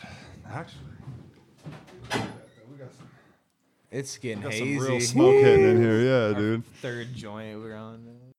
So, like, decriminalize Spokane is a, it's a thing right now. movement. It's to, a movement. to start to get Spokane to be one of the next cities to, to decriminalize um, mushrooms and all that stuff. So but you're saying they do that all, already in like other places. Oakland, Portland, and Denver Oh. are the three cities who have already done this. And who does this? And I, this honestly, people? there's rumors that like pretty soon this could jump from city level to state level. Like they're talking about like the whole city of or state of California, like making this move potentially in, X amount of years. I don't know because it's just timeframe. cities right now, is what you're saying. Yeah. Mhm. Well, you know, Um, but I do. I just think it's like the start of like a huge like change um, in people, and like just the thought process of how they, Mm-hmm. you know, the stigmas behind mushrooms. Mm-hmm. You know, and that's that's the thing is we, people make fun of it, like, oh, And as new doing some mushrooms, generations- man. come, just like it's gonna keep broadening, like in w- certain ways. Where like There's, I think, I'm I- optimistic in a good way, whereas I, it took me a while to see a lot of the, the light for the future. But like, I mean, it's just people doing having the information. Even when you have the information, people have to take the steps to to read, to listen, to digest the in- information, so that way they, it actually sticks and you actually learn something mm-hmm. and it adds to who you are.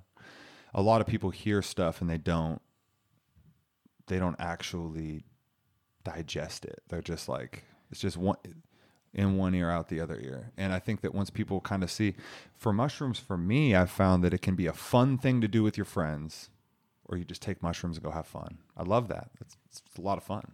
Also, it can be like a introspective way to kind of meditate almost. It's a total meditative thing for me. I had like my first experience with mushrooms. Like I, hon- honestly, like this is crazy. so don't get the wrong idea based off the first thing I said, but like. I uh, I wanted to die. Like I tried to die.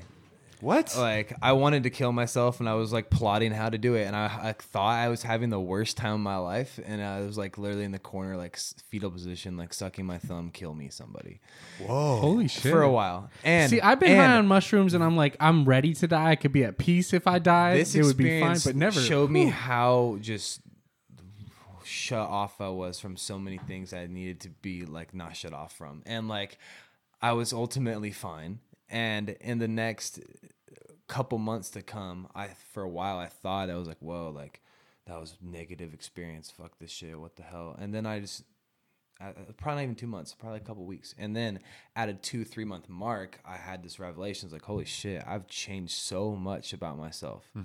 I just was like, what the fuck? I was like a new person. I started doing so much more healthy habits and treating people better, treating myself better, loving myself, experimenting with And when was this? How old were And you was- when this happened? um, 18, I think. Yeah, I think it was 18. And it was crazy to me. I was like, well, "Holy shit!" And then uh, like that was the only the only negative Whoa. experience I've ever had with psychedelics. Wait, so you had a negative experience on psychedelics The that, first time that ever. affected you in a positive way? the most positive way ever. It was the best trip I've ever had. It was the most important thing that's ever happened. to me. Wait, I thought you said it was the worst. This is a different one. Second same time? one. No, same one. It was in the at the time it felt like horrible, but now of what it what it really was, what it represented to my life was by far the most important and in a different way the best one. Whoa, dude. and like That's- every, every trying to wrap my experience I've had that. Since has been pretty pretty cool. You know, I haven't done much recently. I've kind of turned started to turn that part of my life down a little bit. But I was into psychedelics for a bit when I was like 20 years old, and Mm-hmm. it did a lot for me. And you haven't really used it. I have. You haven't used mushrooms. I have like honestly, I, I microdose a lot, Okay, yeah. so I've I don't like eat a bunch of mushrooms or anything or take an eighth anymore. and how much did you like- take when you were like in this be- this negative When zone? that an eighth, just had an eighth. That was my first time. Somebody told me you eat an eighth of mushrooms. See, dude, I've I've never taken an eighth of mushrooms. I've always taken a half an eighth. Yeah, that's a vibe. Half an eighth is a vibe. It's It's, a a, little bit of visuals, things get kind of fuzzy, and you feel really good. Bro, I get a little overwhelmed. Like the high will be that's like the only way I can describe it is the high will be overwhelming. like I'm just like, this is a lot. Like it's I feel really good, but it's like too much. Like and Being uh, outside is crucial for me. I hate Being corners. outside. I don't like looking at corners. Uh, they're scary.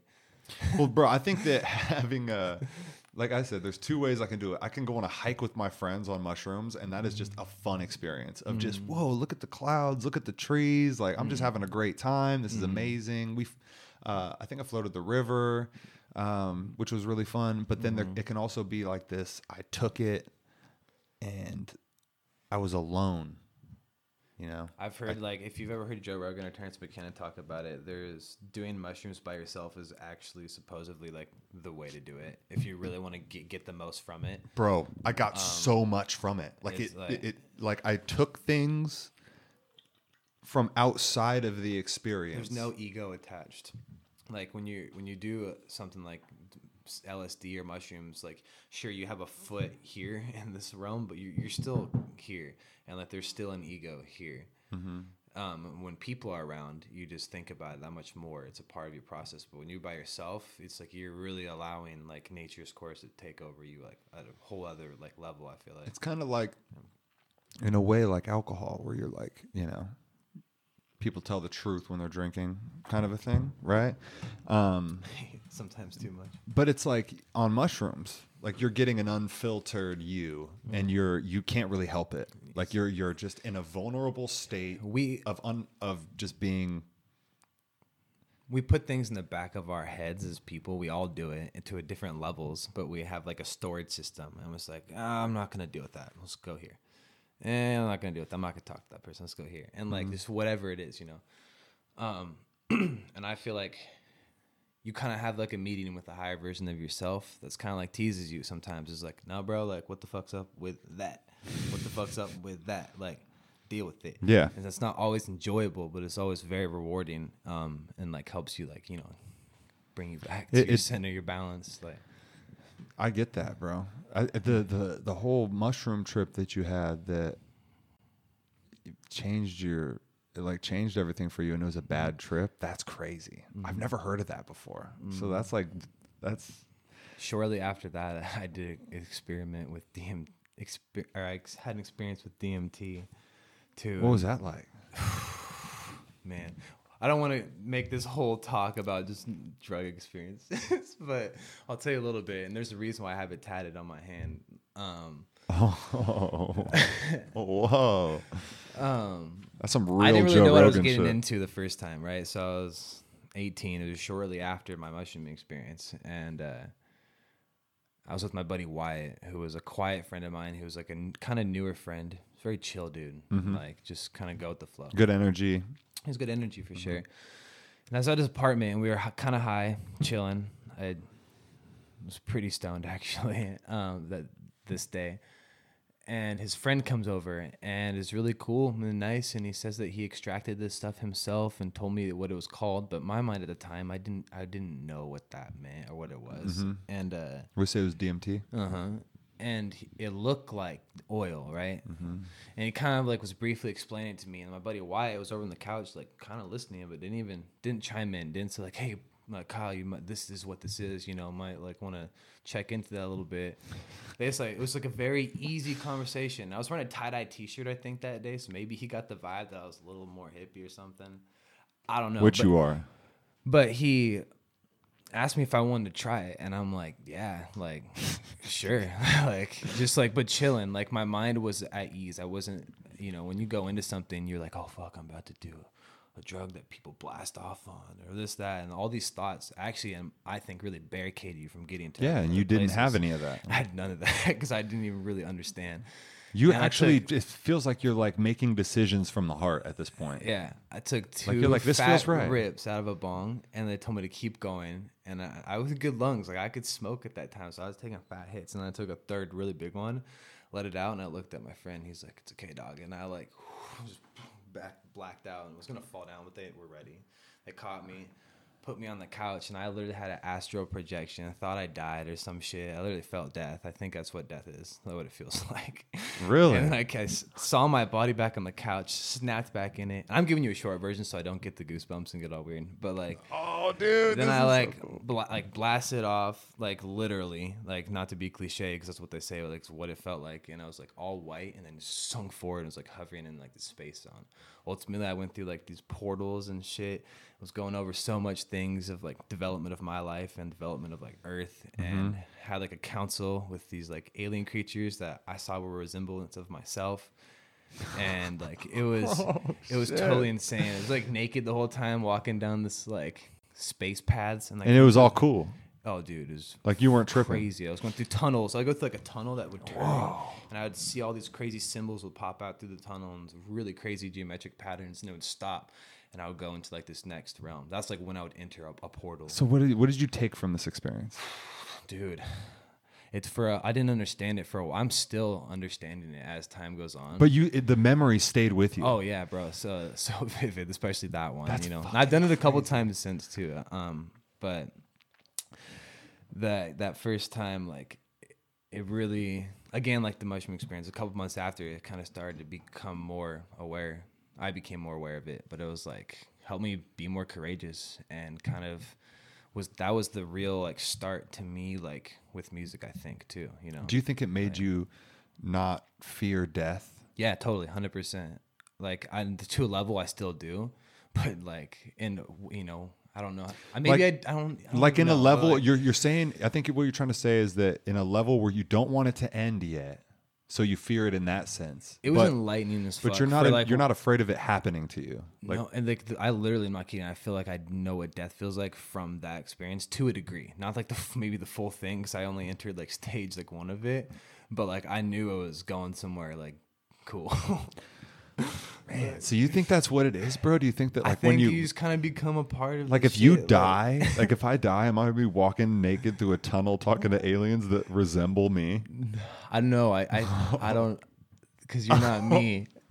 True, dude. But yo, I wonder how many other people have had such had a similar experience.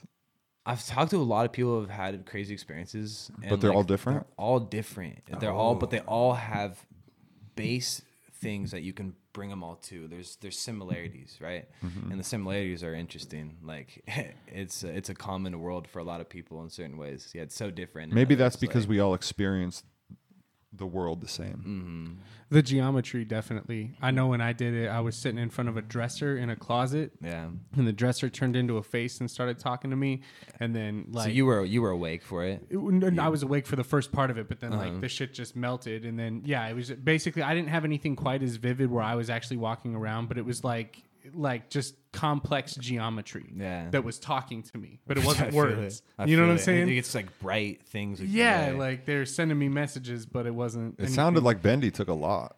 I feel like it's that was that's you. Whatever the whether whatever people or things you like you're getting these messages from, it's you. It's like the highest version. It's the God inside of you. Like we all are connected to like we're all connected to like let's touch on, on based on that. Like literally every living thing in this planet is like in one, some way connected, and like yet we're like out here building nuclear weapons and fighting over which religion is the most peaceful.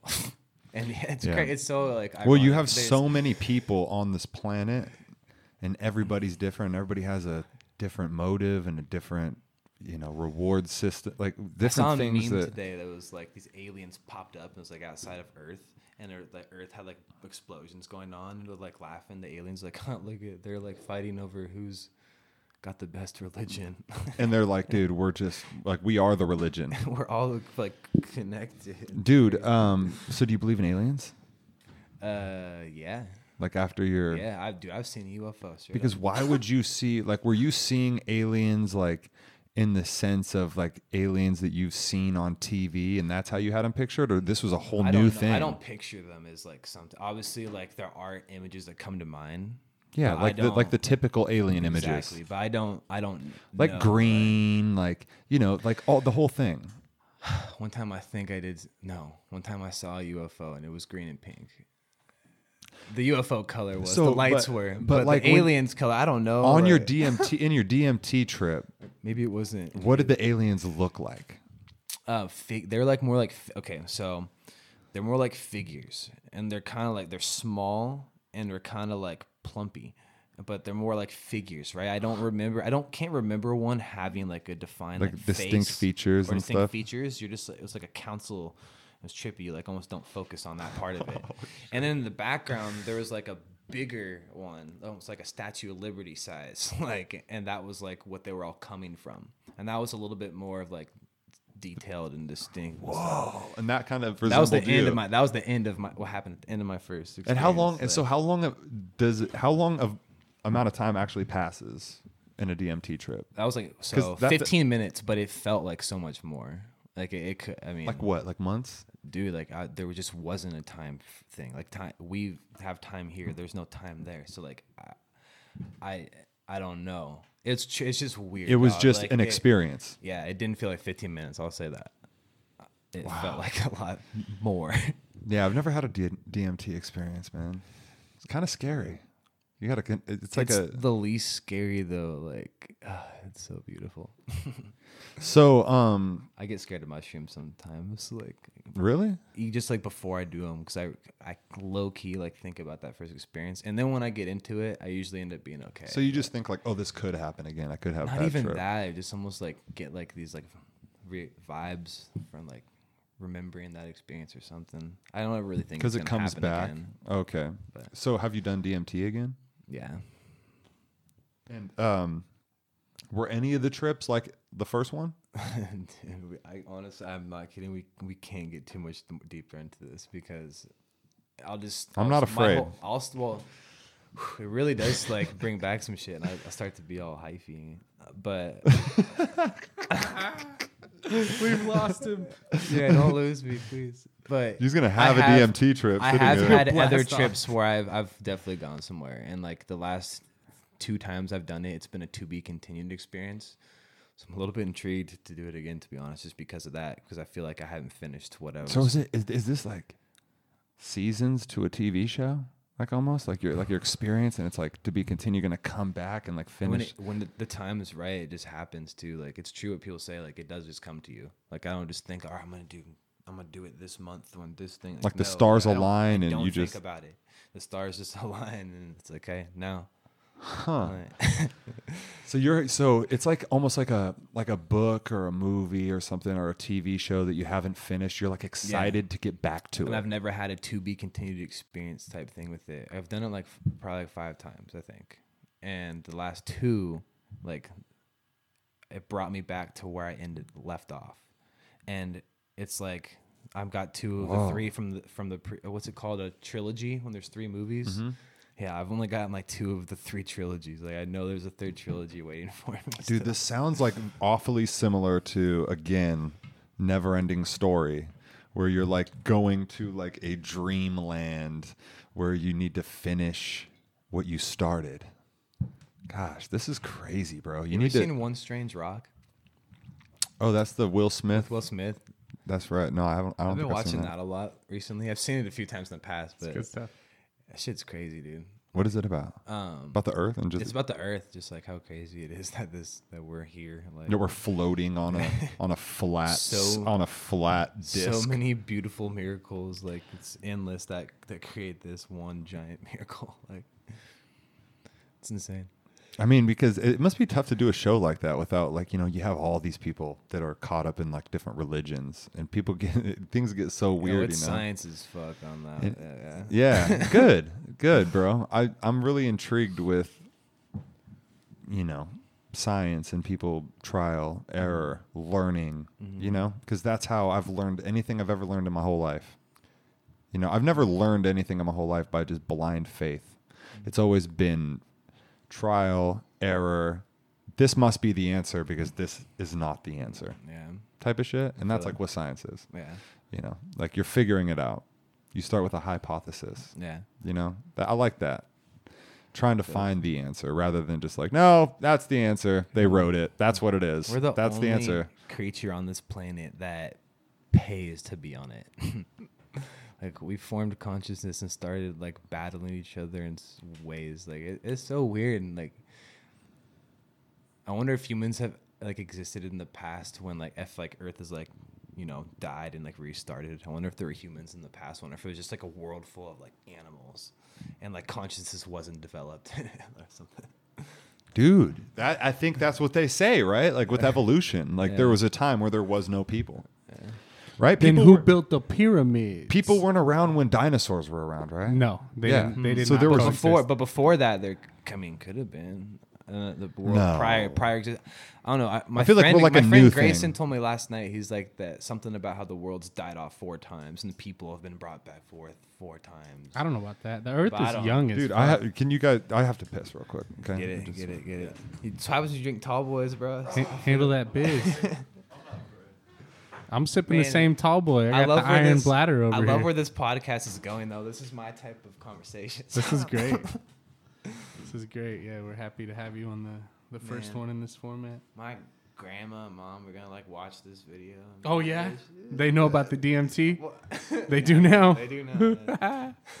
We all did dumb things when we were young, Oh man, twenty somethings.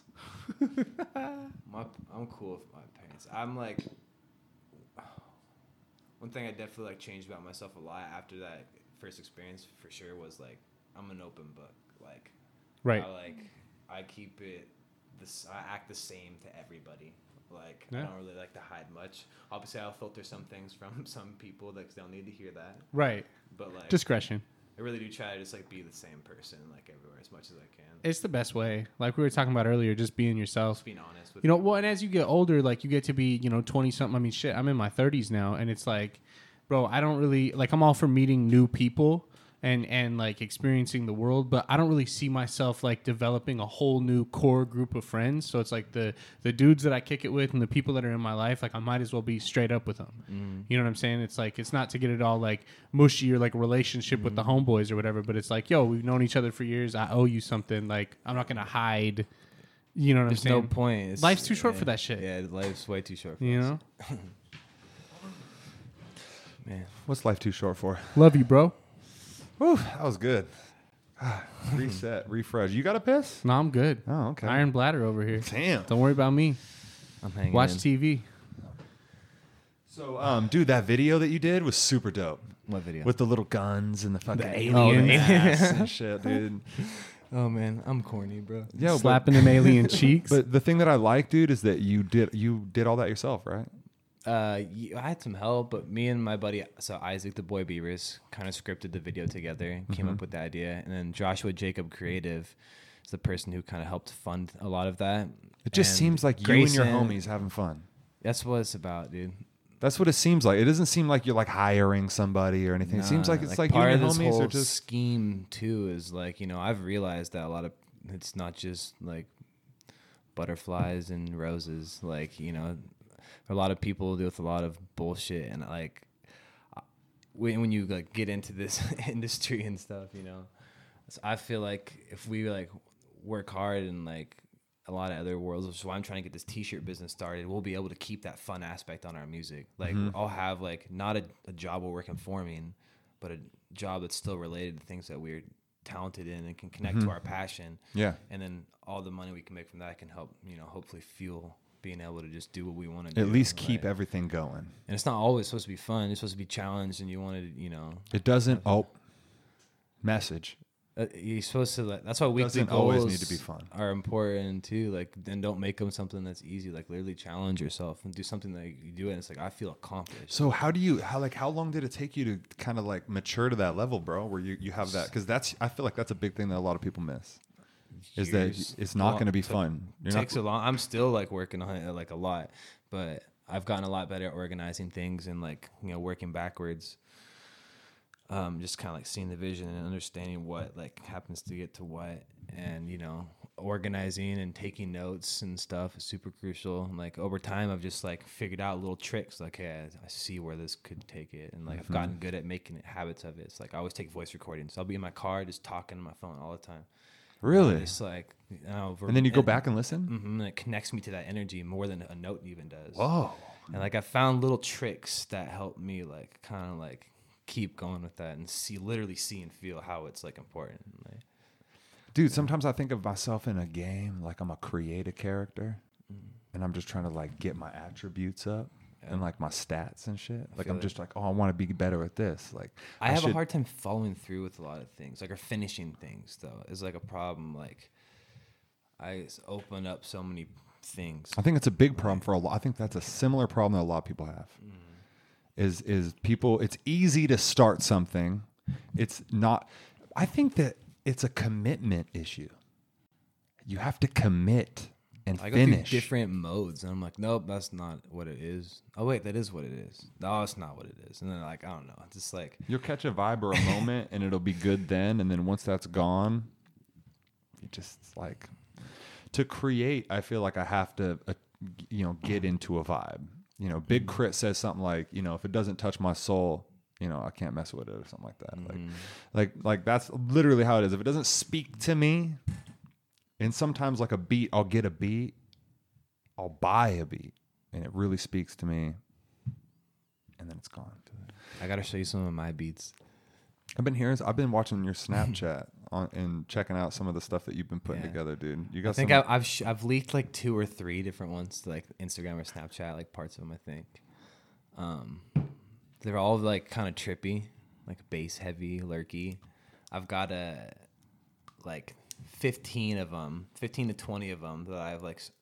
Whoa! How many? How long did it take you to make all those beats? Twenty beats. Fifteen. To Um, Well, 20 beats? so here's what it is. So I, I they they have all the sounds right. So they're and it's, to answer your first question, about a month. In the last a month, I've gotten like 15 to 20 things created, but they're all the instruments are there and the whole idea is kind of there, but I haven't like structured them as beats yet. They're kind of like just loops. And the, wor- they're whips, work in progress. Yeah. but like I have a whips. is that what that is? yeah. I've never taught me that. I don't know, the DJ. yeah. but uh there's three or three or four of them that I really like and I think are pretty cool and like it definitely could be something that somebody could potentially like use or want to buy. Um, and I'm trying to like clean them clean them up. I'm Whoa. working on polishing the second one. I've got one completely done, but now this whole next week I'm gonna start like finishing up a lot of. Well, what would be like, cool too is that you have a loop, and then you show an artist the loop.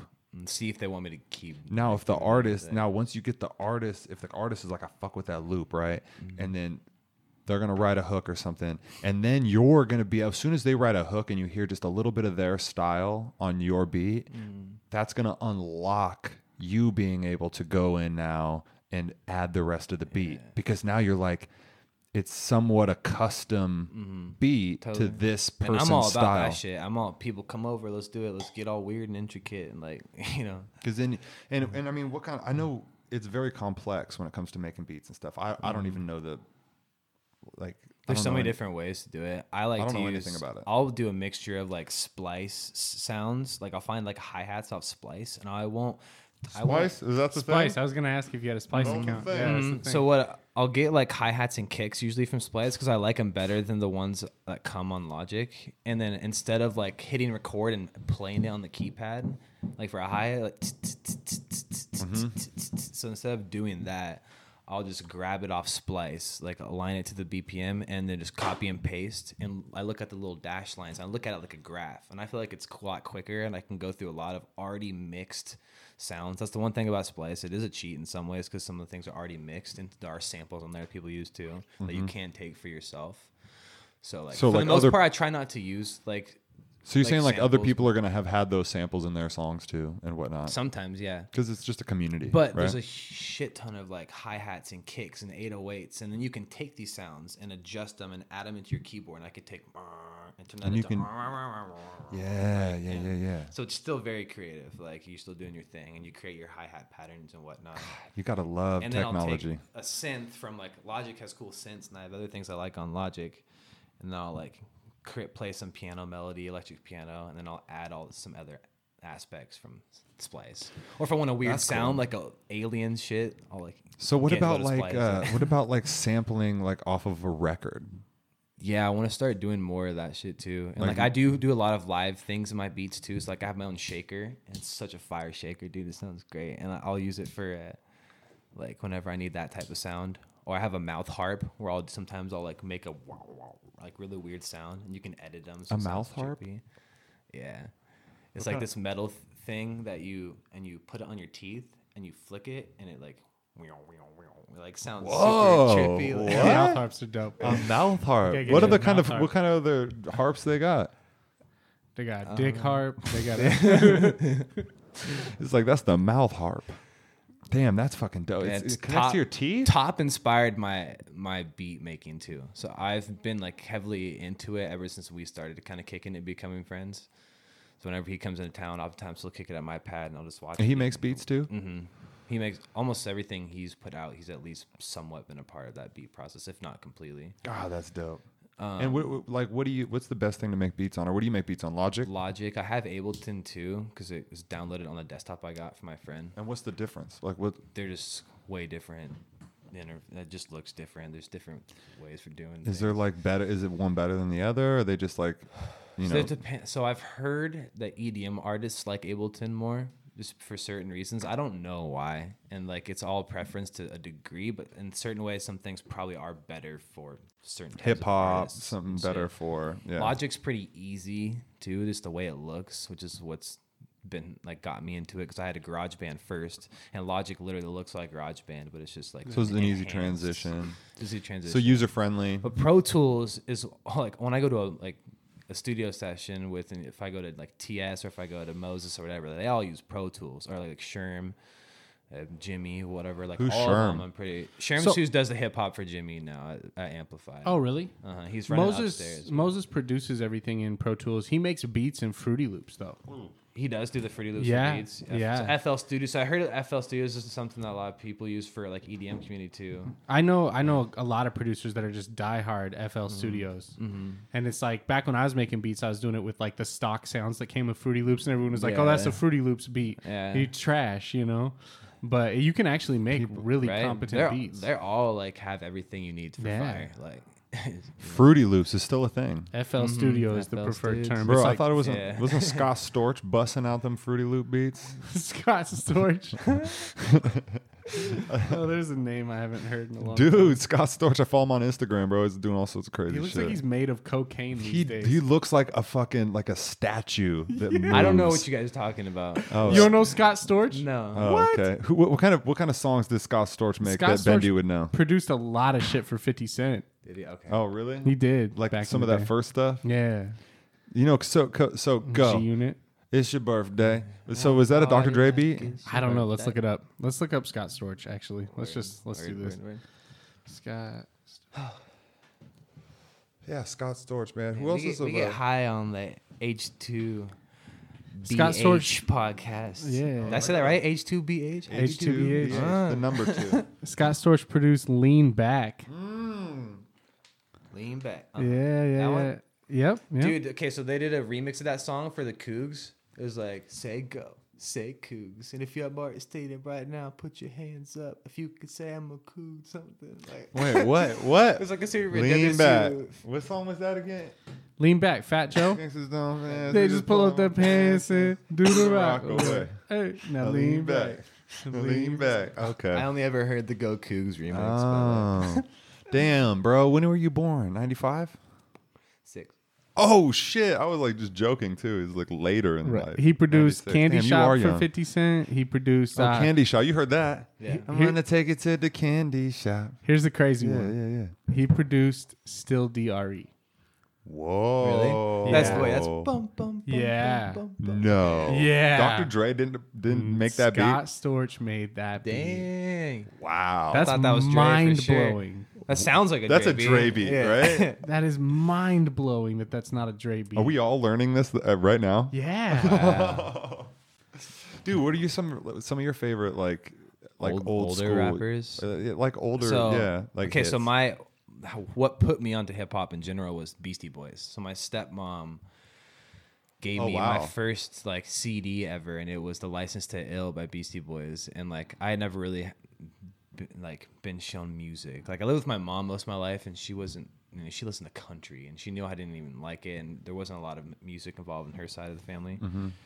Um, but then like my stepmom gave me this license to Beastie Boy CD. And I remember just feeling like such a fucking badass listening to it. Like, oh, I can't stand it. Like just like their style was really Oh, like dude, it was so sick. I loved it. It got me like into it. it was sure. cool because it's like and then my dad. everybody like getting on the dubs and the dub, you know, and every everybody just like it was them all. They were a strong ass vibe, but Damn, it was like my vibe. first intro into music too. Um, with- for the first like you know somebody shows you something and you're like whoa like oh shit. oh, I knocked the cherry off. It's okay. Failure. we It's all good. But then f- I got one. But then from Okay. that, um, my dad, like, I started to kind of hear his music, and he'd listen to NWA, or he had a CD that had like songs like "Still" and other shit on it. Mm-hmm. Damn. And like once I was of age, he would play in the car, and I'd be like, "Yeah, what's up?" Like, What what was of age? like 12, 12, 13, 13, yeah. Four, 14 maybe, 14 Bro, maybe. I'm like, telling 13, you, 14. I couldn't listen to shit when I was 12, no, bro. you had a It wasn't- blessed I think it was more like 14. man. It was probably end of middle school. He's like, all right. Like, Bro, there was a, a website and it was like screenit.com. That's what it was called. And my mom, when I was 12 years old, when I wanted to watch a movie, my mom would have to type it into screenit.com and she would have to approve Oh no. the movie. Dude, I That's feel bad for you. You had it's like fuck. I had this friend that I'd go over to his house and my mom would go do something out to get babysat there, and she only would ever let him watch like PBS like channel and stuff, like so sheltered. And I would always be like, shit, bro, like let me open your mind up. Like this sucks, dude. And I would always like hate going there because I loved my friend, but I'm like. Man, I gotta go watch PBS this morning, mom. Ah. Get me, get out of here. Yo, when you're a kid that's sheltered like that and you got a friend that's like, I got cable, bro. Come over to my house, bro. We'll Like, watch spun- Rambo. even at age you're like- like, what? even like th- like at, once we weren't like super and that wasn't when i was like super young actually that was when i was like you know it was elementary school sometime but even into middle school That's pretty fucking young. like he could never watch um any cartoons, like nothing at all. Yeah, I had a friend that uh, across the street. They were like, "Yeah, you can't watch Goof Troop because I don't like that kid's attitude." It's like what? I get the SpongeBob one. A lot of I remember the- parents didn't let my SpongeBob. That Yeah. was a little inappropriate. Like, But the f- how? But is it really? Some, bro, have you so lived, low key shit? bro? Have you lived in the real world?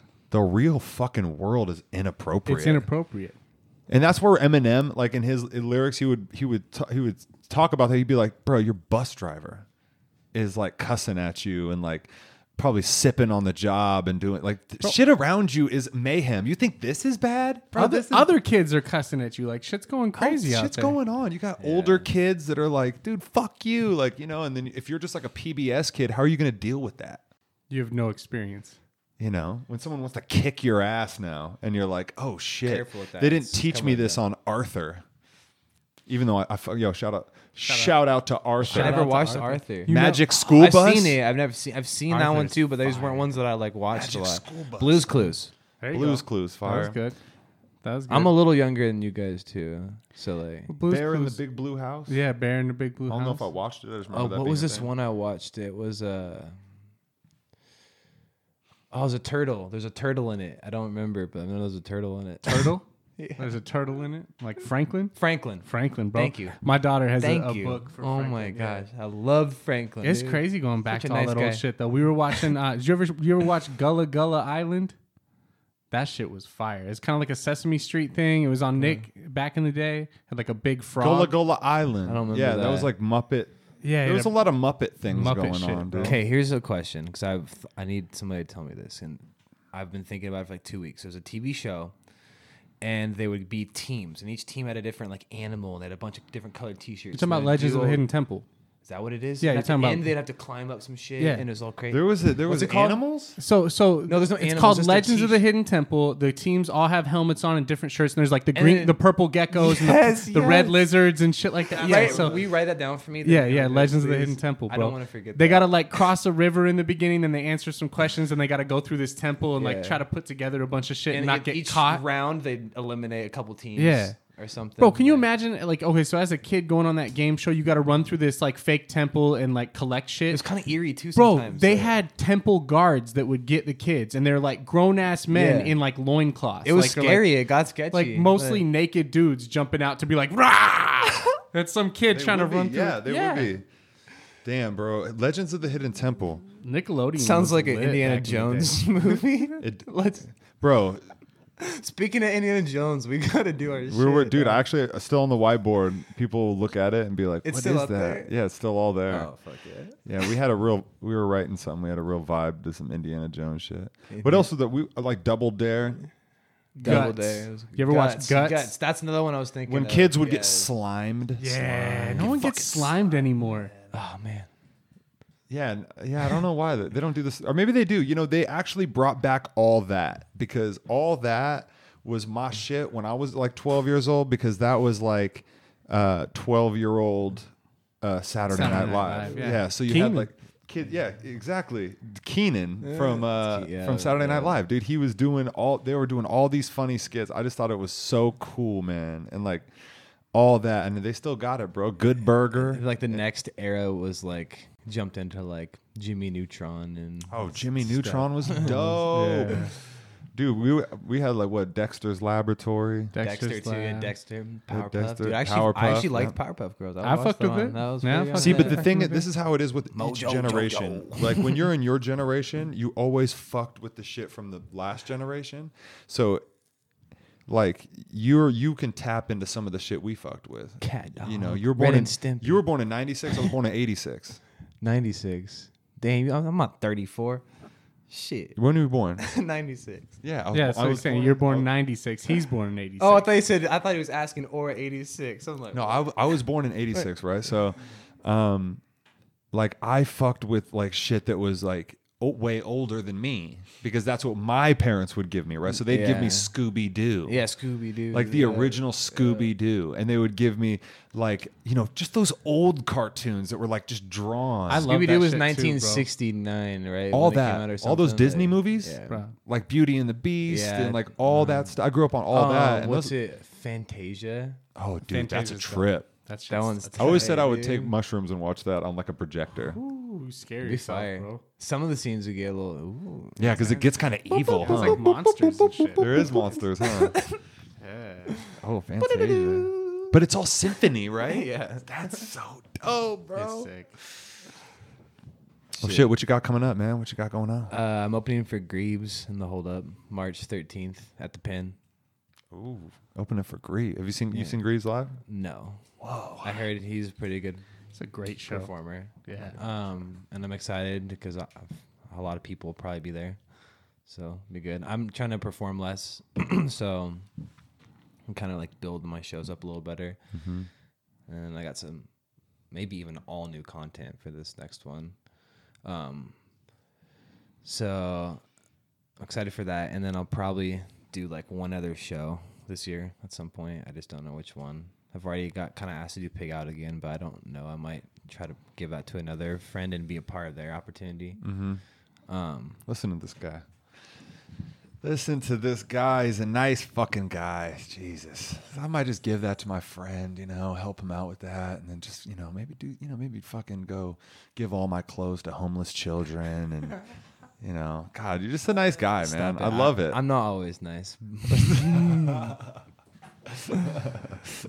um, but yeah, so I want to really just like nail two or three shows this year and have them be good, like really good. so you want to put your resources, take your time, not do too many, Mm-mm. and just make sure that the ones you do are packful. And, Touch up a lot of my skills, like making beats, mixing my own stuff. and if you're doing them at Lucky You, man, can't say enough good but things I about that want place. a lot of my shows to be all ages too, which is what I can't do. Hey, is, is downstairs at Lucky You all ages? Nothing. Mm.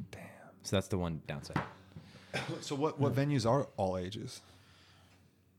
The Pin, the Big Dipper, the Knitting Factory, the Roxy, The oh, the Roxy's a good one. the one. Bartlett was sometimes. The Bartlett was great.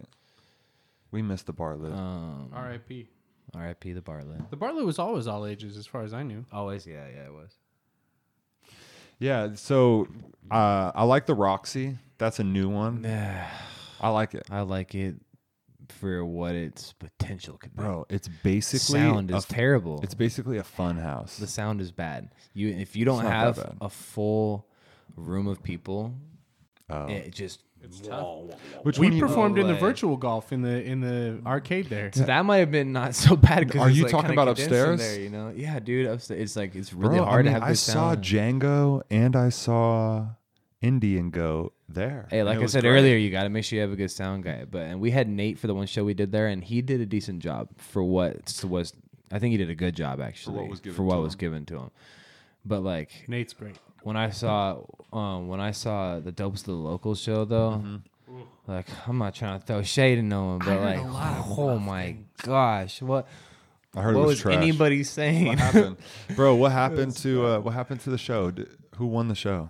uh, the Wanderers, I think. Oh yeah, the Wanderers. won, Yeah, yeah, Bro, shout out to the Wanderers. Those guys are cool, man. yeah. I, fu- I Fucking, fuck uh, with them for sure. They're cool. Yeah, dude. Um, I also So- fuck with Chuck Vibes, dude. You guys know Chuck Vibes? He's Chuck lit. Vibes. No, who's that? He's I think he's I think he was originally from Moses Lake, and then he's moved here to the Valley in the past year or two. Um, Huh. he makes some pretty cool music, some bangers. It's like on some alien. He's just he's a rapper. vibes, like- we say yeah. alien, bro. I know that's your thing, right? You, you tell people like, "What's up, my aliens?" Yeah. like, that's your thing, right? Yeah, So that's, your fan base is like, is, my aliens. They're aliens. Sometimes humans. This depends. Okay, but but I mean, like, basically, when you're about to fucking prepare for an abduction or a show, Yeah. it's like, "What's up, my aliens? We're coming through. Yeah. We're about to fucking get trippy." Yeah. I, do, I don't know. like I just it. I hope it like when I say that people they think about it like, hmm, what is he trying to like get at? And like what I'm trying to get at is like be different, like be yourself, find your art. It's not like you think you don't have to be like a total weird. Uh, by being weird, like you're actually like pretty normal. It's better off. Like, don't try to be something. Just be something. So I hope You people know. kind of like get that vibe from when I say things like that. What's up? Or why I call people my aliens. It's like, what's up, y'all? Like, be different. That's Right. cool. Be different. Yeah. I think there's just like a like a lot of people have like they want to be a certain way, but then they you know they're like, oh, but people are, but how how are people gonna see me? Live in a world you know, of comparison. a world of comparison. So being bro. yourself can be embarrassing, and that sucks. but it Also, also and as a bar, by the way. but but but how those embarrassing moments define you is like the most unique thing that can happen. If you embarrass, dude, I was sitting at a That's light. facts. I was sitting at a light, right? And I was just like chilling, right? Window down. you were doing what? I was just chilling at a light, right? At, okay. Yeah. And uh, the cars were turning to like drive past me, right? Mhm. And this motherfucker, I was like in the road, and this dude hit a pothole and literally just blasted me in the Ah. face with water, dude. No. Just, I had the window down. Like if the window was up, it would have just, and I would have been like, oh, dodged a bullet, Damn. bro. Straight in the face. Everybody that was sitting there waiting for that red light Mm. saw me get blasted by this by Oh, this no. car driving by and this was embarrassing but it. also now i have a special place in people's heart when they're like you know what They went. They tell the story. i saw a guy get fucking blasted today in the face with a I puddle think I think about like when the crazy things happen to me and a stranger sees it. Like I bet they're gonna go tell their family about me like tonight. It was embarrassing but i'm also going to be honest with you we live in a fucking mundane life sometimes when you get older life just gets you go to work you get up you do your thing like it just can it can get very repetitive it can be that like that all throughout high school all that kind of shit when you're doing the same things over and over again and when something fucking wakes you up and reminds you that you're alive like you get blasted by a mm. puddle at a red light it's embarrassing because i'm like oh shit What but else- it's more refreshing it's more refreshing bro like i got to go back into my work and be like yo dude I'm glad you. just I'm glad you see it that way. But like a lot of people will be fucking. Pissed in the off. moment you were i was like oh shit you know but yeah I, I feel like I would be mad for a second and be like, oh, all right, and like and kind of see how you like everything. you just said. experiences happen and it's it's some type of excitement in your life I did that to somebody the other day in my car. I, I didn't I didn't on purpose. So this guy was shoveling in his fenced like yard and he lived his house was off of a main road. And I didn't see him just because I wasn't paying attention. and there's a huge puddle, like fat puddle on the right side of the road and just rainbow like fucking 20 feet just on top of me. Like it was probably heavy. And I, I I just kept driving. I was like, no. he tidal felt- waved him bro I, I, I saw it as I like was driving like through the puddle, and I was like, "Oh no!" And I mean, just rained over him. like just even bendy can be a dick sometimes That's a hit and run, bro. so I hit and run hard. He's like, what am I gonna do? Like pull over and go pat him down with my like take my shirt off and pat him down with it? Like, I was, what like, am I, I was gonna thought do? almost like, "Fuck, do I go like, Like, what do I sorry?" do? Like, Like, give him like ten bucks and just walk away. Something. just hey, sorry, man. joint, Here, maybe? Yeah. yeah, just give you a joint. I don't smoke, prick. He just wants to fight you. and it was just it was an older guy, and I love old people. Like Like older, you mean like older? How? Like they're seventy? probably like 60, 50s, 60s. Damn. Yeah, I feel bad. You assaulted an old man. The younger generation shov- doesn't out give there a fuck. shoveling heavy ass snow already because it was like a day it snowed before and it was really wet the next day and heavy. He's out there working his old bones on this back and a heavy ass. fi- This dude, if he heard you right now, he'd probably be like, "I'm fucking not old. Uh, what are you talking about? I'm 43, bro. I got a UFC fight on the 23rd." God damn. Bro, shout out to all the old athletes. Shout out to Marshawn Lynch coming back playing Seahawk football. Shout out to shout out to you know, shout out to all the old dudes out there Shout out fucking shoveling to- snow, man. Drew Brees, he's pretty old. Drew Brees, Drew Brees is like my favorite athlete. he's pretty so- old. He's a savage, dude. Drew Drew Brees is a savage. I like Drew Brees. I like Dwyane Wade. That's one, another one of my favorite. Dwayne athletes. Johnson. Oh, I like Dwayne Johnson. Do you smell what the Rock is cooking? Yeah. that was huge when I was a kid. You know, the people's eyebrow. You would try to hit this fucking. do you smell? He would do this like what the rock, dude. That Okay, I got something we could talk about. There's been some insane fucking skateboarding tricks come like this last year. Skateboarding is getting crazy. there's new tricks. Ju- or just people are going off on skating. People are creating new tricks. or I mean, just doing them differently. I'm just saying this whole last year of skating. I saw like the skate tricks of the year video. Mm-hmm. Like it's getting more and more intense. Like it's such a diverse, crazy sport now. I love it. I see you post skate videos all the time. I love skateboarding, dude. I- I'm to a point now where I, I just don't even know. Like a lot of times I can kind of be like, hey, that was a you know backside flip. Like this was a, but a lot of times I'm like, I don't know what the fuck that was. That was just crazy, bro. Like the one I the one I found where the dude was just manualing Forever. forever. That's what I would do when I played Underground Four or seeing 4. somebody do See that, I'm like, I love seeing people do shit that's like impossible. Like do like how, you know, when somebody does it and you're just like, that's crazy. I love that shit. And skateboarding is really fucking hard, and people make it look really easy. Like people like Nyjah when Huston I watch and videos shit. of it, still like to this day, I'm just like, the fuck, like. I think like Nyjah Huston, right? He's like the he's probably the He's- best yeah, he's skateboarder probably one of the, alive. the best, but it's kind of a kind of a Chad, but it's But, cool. but and you can be, but I mean, like that's kind of how like winners are. Like a lot of times, they're kind of dicks. They're very competitive. They're fucking, Rodney Mullen's my favorite. Yo, Rodney Mullen was He's like crazy. the O- OG. he didn't even want to be in the I met- spotlight or nothing. I met him last year and Daewon Song. last year. Mm-hmm.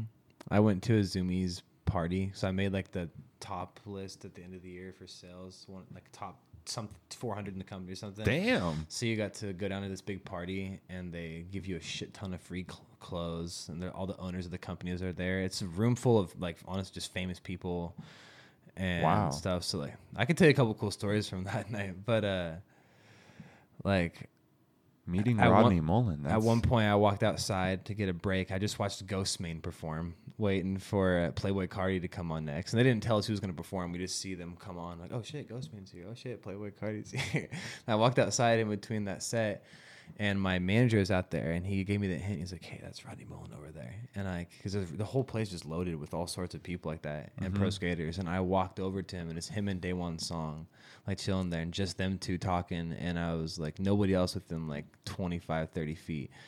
And I walked up and was like, "What's up?" Like I just like said some cheesy ass shit about him being my favorite skater because he is, and like I've tried to take Rodney's style in a lot of ways. Um, but uh, he just smiled at me like super nice and shook my hand. He did one of these handshakes where he'll shake your hand, and he's like, "It's really nice to meet you." And I just like, s- and he's and he's old now Like a nun. Like, just super nice, and I was like, Like "What a the priest fuck?" or something. And then Daewon Song is super nice too, and I was like Dude, like, Daewon Song's Instagram is fucking crazy. That dude still skates. "Uh huh." Does Does Rodney Mullen still skate? These Yeah. guys are fucking Yeah. still skating. Why would they stop? Bro? Because, bro, your fucking ankles are gonna break. Your fucking kneecaps are gonna explode. You're gonna fucking. Tony Hawk's still doing McTwists, bro, on the fucking his big air pipe, whatever. It's like he's got one in his backyard that he just hits. Yeah, he's helping his kids learn. Damn. But at that party too, like we saw like all sorts of crazy shit, and all these owners of these companies are here, and like you're doing all these different games, getting free stuff, and like at one point, I was just bored, and there's free alcohol, of course, too. Like each corner of the, this big building. So you're just like hanging out. There's just people everywhere. Like, dude, Yeah. this has got to be a crazy experience. and you, there's had a half pipe set up too. you were there by all the- yourself. with with other there's three or, f- or four other people three other people from my store two of the people from my store and then some other people from our district who also made the 100k list. Oh, okay. so i had other people there that were from my district to hang out with and stuff. Okay. and you get to snowboard all day at one of the best fucking mountains in the country too for for park. The keystone colorado they have a crazy park mountain. And there's pro snow the pro snowboard teams are there too. And there's giving out free snow stuff letting you trial or um, demo stuff too. So i spent my my whole day like snowboarding This is with last random people. year? uh-huh and at one point, dude, at the night at the oh, the party, I walk over and so like when you walk in this room, there's all these different like little vendor stations for the different owners of the companies with their little games you can play to win stuff. And then at the far side, they had the concert. when like all the area for people where all these big, really big artists were playing. And then on the left side, the left third of the building, it was a half pipe, little mini skate park set up. And uh, they sh- every like hour or so, like a new pro team would come on. So Baker's pro team would just be like skating through, and then next hour, like um, Death Wish and like the Lizard King team would be like going through, and they would just rotate through like pro skate. And you're teams. just chilling, watching this, like Uh-huh, front and these are all skaters I know because I watch skate videos all the time, and I was just like, "Wow, this is crazy." I'm, at one point, I was I was doing a Playboi Carti concert, I think, and I went over on the side and I sat down, and sure as hell, Jasper's right next to me from Odd Future. And Just like we're playing on his Nintendo Switch, watching like the Pro Baker team, listening to Playboi Carti, drinking free alcohol. and you're like, what? I got a picture with Mike G a couple minutes after that. Just- Pixar didn't happen. Right? I have it right here. If you want to see it.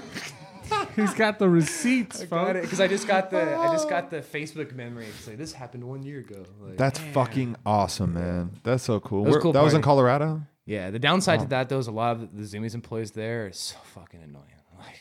Like, what's up, bro? These are my stats this year. Check it. It's like a dick holding competition. Nobody gives a fuck lot of about your time. Zoomy stats, bro. Yeah. I'm here for the cool fucking experiences.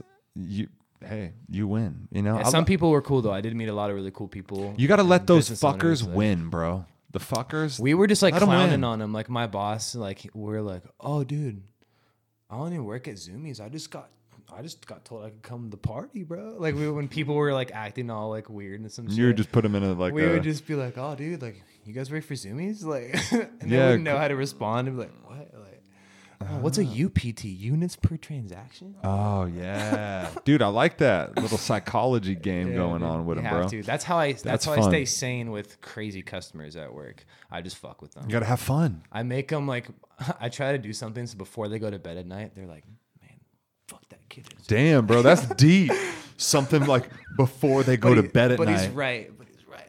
No, that is kind of a little too deep. Like you're trying to Shows haunt how- people. Not really. Not really. You're trying to. he's trying to haunt people. Just leave an impression. Like, man, maybe I should not be such an asshole. Fuck, he's. Well, right. people, hey, listen, this is a message from Bendy and me directly. Don't be an asshole Don't be Okay. an asshole.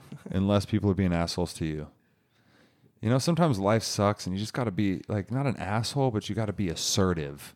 You got to know these lines too. It's not sometimes people take something as an asshole when you're just listen, man. I know that I'm telling you something that you don't want to hear and this is just how life is and this is just what's happening, but don't kill the messenger. I'm just telling you the facts so that way you can be aware of it. Right. I'm not an asshole. Right. And those people need to exist. Your friends mm. need to Bro, so be many- like, listen, so man. many times though in my life, like I've had, I've been told that I'm like my niceness or whatever is like made people think I have some crazy plot, or they think that I'm low key like actually like scheming something weird. And like, Oh, stay scheming, bro. That's I the name of your shit, bro. They definitely think you're scheming. I was like, what the fuck? That's happened to me like a few times in the past couple years. They'd checkmate you with that. You'd be like, they'd be like, like, you're scheming. You'd be like, no, I don't. Or people say I smile too much. I'm, I shouldn't be smiling sometimes. I That's don't know. weird. I'm just like that's my I'm have a rest. I like honestly I deal with a lot of shit mentally. Like I'm not always happy, but like when I am going somewhere when I'm around people, You're wearing I, I'm usually pretty good at like having fun. Like you Well, know, I, bro- let, I let my weight hit me when I'm by myself. Dude, I'll I'll smile that shit I'm into happy, existence, like, bro. I. Yeah, we'll just smile. You know, because like, what are you so fucking happy for? Then fuck isn't it off." crazy that like even when you're having a bad day, one tiny little thing can just boom, just like one little interaction with somebody can just be like, damn, all right. And life is all just a like whatever your perception, whatever your perspective is, wherever you're sitting and you're seeing, that's just like what life is to you. But life is really just this really big thing that it's going to be you're sitting on this side of the stadium and this is what you see. That's that's life to you. But some other guy's sitting over here. eh, eh, You know, front row, looking at it different. Some dude's some dude's trying to get into the stadium. He's just looking at the fucking side of the building. He's just like, dude, I, you know, this is life to me. Mm. You know, and fucking everybody's in this different place. And then everybody's so harsh to be like, dude, get your fucking life together. Mm. When it's like, you know, it's not even all just a physical game, bro. It's this thing up here is so complex.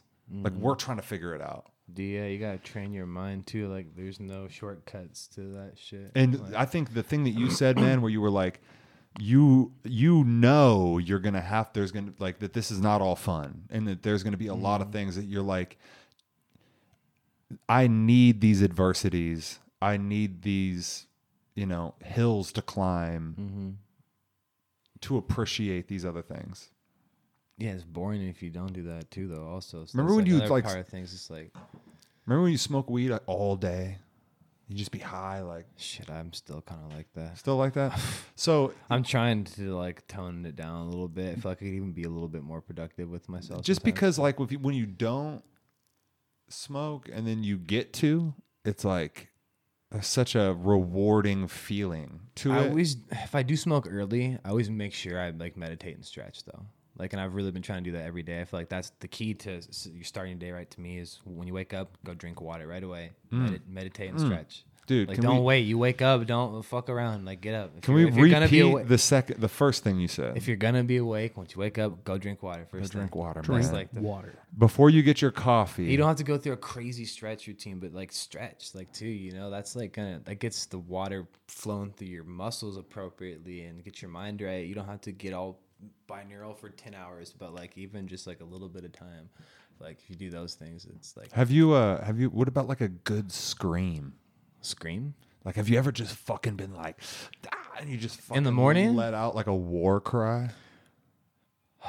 Man, I should try that. You should. I have before. I've I've let out a war cry, Bro, but I not in the morning time. Um, not in the morning time though. I, I don't know, man. Like in the morning time, I'm not feeling it, but definitely. I like, actually haven't really let out war cries that much, dog. Sometimes, like in my music, I- I'll be experimental and get intense. and bro, shit. I will fucking like be around the house when nobody's here, and I will just fucking like just like I'm feeling as the power right now, as dude. I fucking feel like we should can. do it right bro. now. War cry warning. Turn your headphones down. You want to do it? You getting me amped. It feels really good, actually. Hit the war cry. I, I, I'm actually feeling really chill right now. Though. That's that's where I'm at too. I almost like will take my stony away. but maybe at you- the maybe at the end. We'll, No, we'll work. when you when you war cry though, like when you're feeling like an abundance of energy and you just fucking and and you really let it go, Dude, bro. It's such a It's liberating facts, It's feeling. facts. There's this artist I absolutely love, and they're, it's a band. They're called Cosmic Serenity, and Trill Above is the name of the the main artist. It's like s- singer and rapper, or whatever. Mm-hmm. And they're from Hawaii and now living in Portland, I think. But they go to Barter Fair every year, like the main one, and they do a couple other big shows. And they are like honestly maybe the my favorite live performance I've ever seen, just because of how like like um, uh, vibey they get. What it's like reggae, you And said? It's like reggae, hip hop, band stuff, and they had this this session of every concert they do, and he has a song called War Cry, and at the end of the song, they let people from the crowd come up on stage and give the war cry, whether they want to scream, just yell something, and they keep the beat playing. And then some people just come freestyle, and like a lot of times it's people who aren't that like good at flowing and shit, but they just got something to say, and it's like super cool, and they're like trying to sh- sh- say what we, you know, how Hmm. Trying to put people on to- too and like get people like the work cry is important, bro. You got sometimes just what you, you got to get some do. shit off your chest. You just fucking do it, know. I yeah, I'm a I'm a big big fan of the war Bro, cry, bro. AJ the wordsmith was with me at Word Fair, and I wanted to go up there and do it, and something just took. I, I didn't do it. Next year I'm gonna do it, but Barter fair. AJ went up and did it, and he was so sick. I got goosebumps when he did it. It was like, oh my bro, and just like the shit he said was tight. Like the vibe was perfect. Yo, everybody, uh, everybody talks about fucking Bar- this guy. Is, need to go, is- bro. He is a big fan. I'm do you a- know Cosmic Serenity? Yeah, I've seen them. Yeah. They're super dope. They're like I've seen one that of- war cry shit too. Yeah, I Super love oh, cool. really? Yeah, super cool. Didn't you go up there one year and do? do Uh huh. I. I, well, no, I In do, the Sasquatch. I didn't go up in war cry. I went up on Brother Nature's set. though, Word, word, A couple years back. Oh, Yeah. Was that a Yeah. couple years already? Yeah. Well, so we didn't end up The going Sasquatch this was last two year, years but the very the year Oh, you did- before. Yeah, we didn't go 2019. Just And you go swing like every year. Yeah, we go every year. Oh, Yeah. But you went to Disneyland. I did. I've been I've been there like five or six years in a row now. Every year to the Barter Fairs. Nice. I I used to go. I started going when I was 16. I've only missed like three years total since 16. Nice. But yeah, we had just got back from like a big family vacation, and like I had no money in the bank. I'm like, Yeah, ah, I you feel it. know. So we just skipped it. But it's fun. It's it's definitely a Yeah, vibe. I love it. All right. Well, let's wrap this shit up. I gotta take a piss again, bro. My bladder's weak. Bro, this is Yeah, the third piss in one episode. Everybody go check out stayscheming.com. Stayscheming.com. See what's good on there. People can find you on Instagram.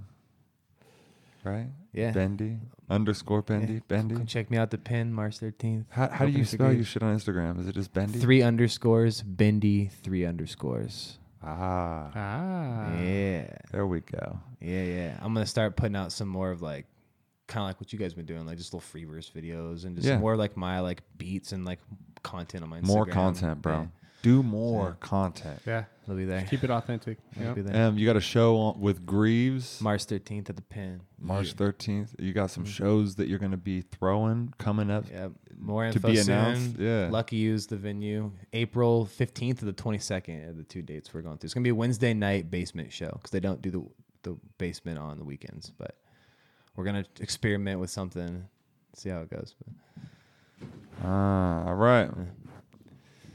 Well, one love. you know what? Actually, before we before we get out of here, okay? We got camera life. We're good. Okay. S- We're gonna go strains, back Okay. and forth. Okay. We're gonna go. We're gonna go back and forth, and we're just gonna. He works at the fucking weed. I work at the weed, so there's a lot. Okay, I'm gonna try to just use like generic strains. I'm not gonna try to like get too Yeah, 'cause crazy. you I know will all if I the have weird to. ones. I don't want to hear your bullshit. Just let's let's do Let's it. go. Let's do okay, it. All let's go back and forth. So, um, I'll you keep want me to score. start? or You, you can want to? start. You can start. Okay, you can keep Yeah, that's of that's only fair. Get a tally marker. How many we get? Three, two, one, go. Durban poison. Monkey glue. Granddaddy purple.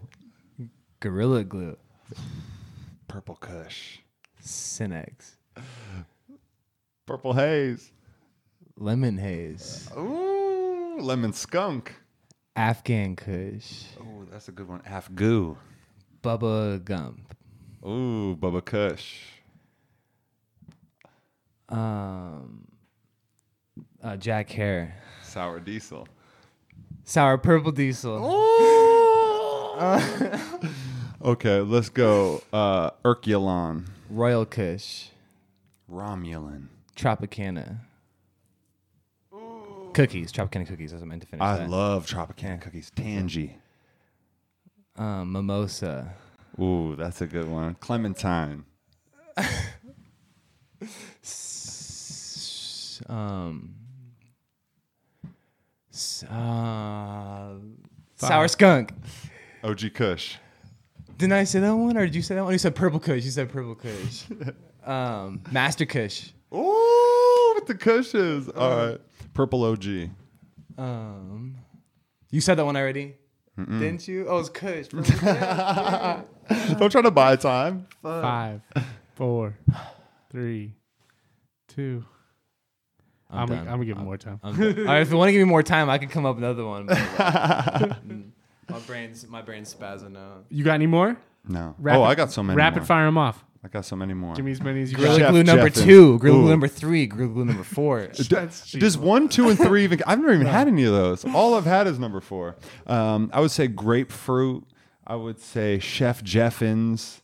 I would say Candyland cookies. Cherry soda. Ooh, black cherry soda. Black cherry soda. Ooh, that's a really good one. I would say um, Jack the Ripper, Cookies and cream. Grand Hindu, Hindu Kush, uh, Vanilla Kush. Oh, there's a lot of very good Kushes out there. Orange Peel by Western Culture, fire. Yeah, yeah. I like mimosa. I like the mimosa drop that Yeah. you did. That was a good one. The mimosa drop was good. All right, guys. Dutch treat. Ooh. Blue Dream. What? What the fuck? How did we miss that? Everybody knows Blue Dream. now you're just making shit up. Now you're just putting two words together. Star Lemon Dream. Um, Obey Propaganda. Um, 1989. Candy Rain. the Force. There used to be a strain just called what the The fuck? Force. that is a string. I feel like yeah. I've Blue Dot Dog. I'm reading the stickers on the Oh, thing. Alright. All right. So stayscheming.com. You got a show with Grieves on May Yep. or March March. March. Thirteenth. 13th. Yeah, yeah, yeah. let's get let's get this right. March 13th. Yes, sir. Grieves. Yes, sir. Bendy. Thank you, bro. yes, much love. Appreciate you, bro. Wiggity wiggity. Oh, what? Oh. Ooh. All right, y'all. We out of here. H2BH. Happy to be here. Peace.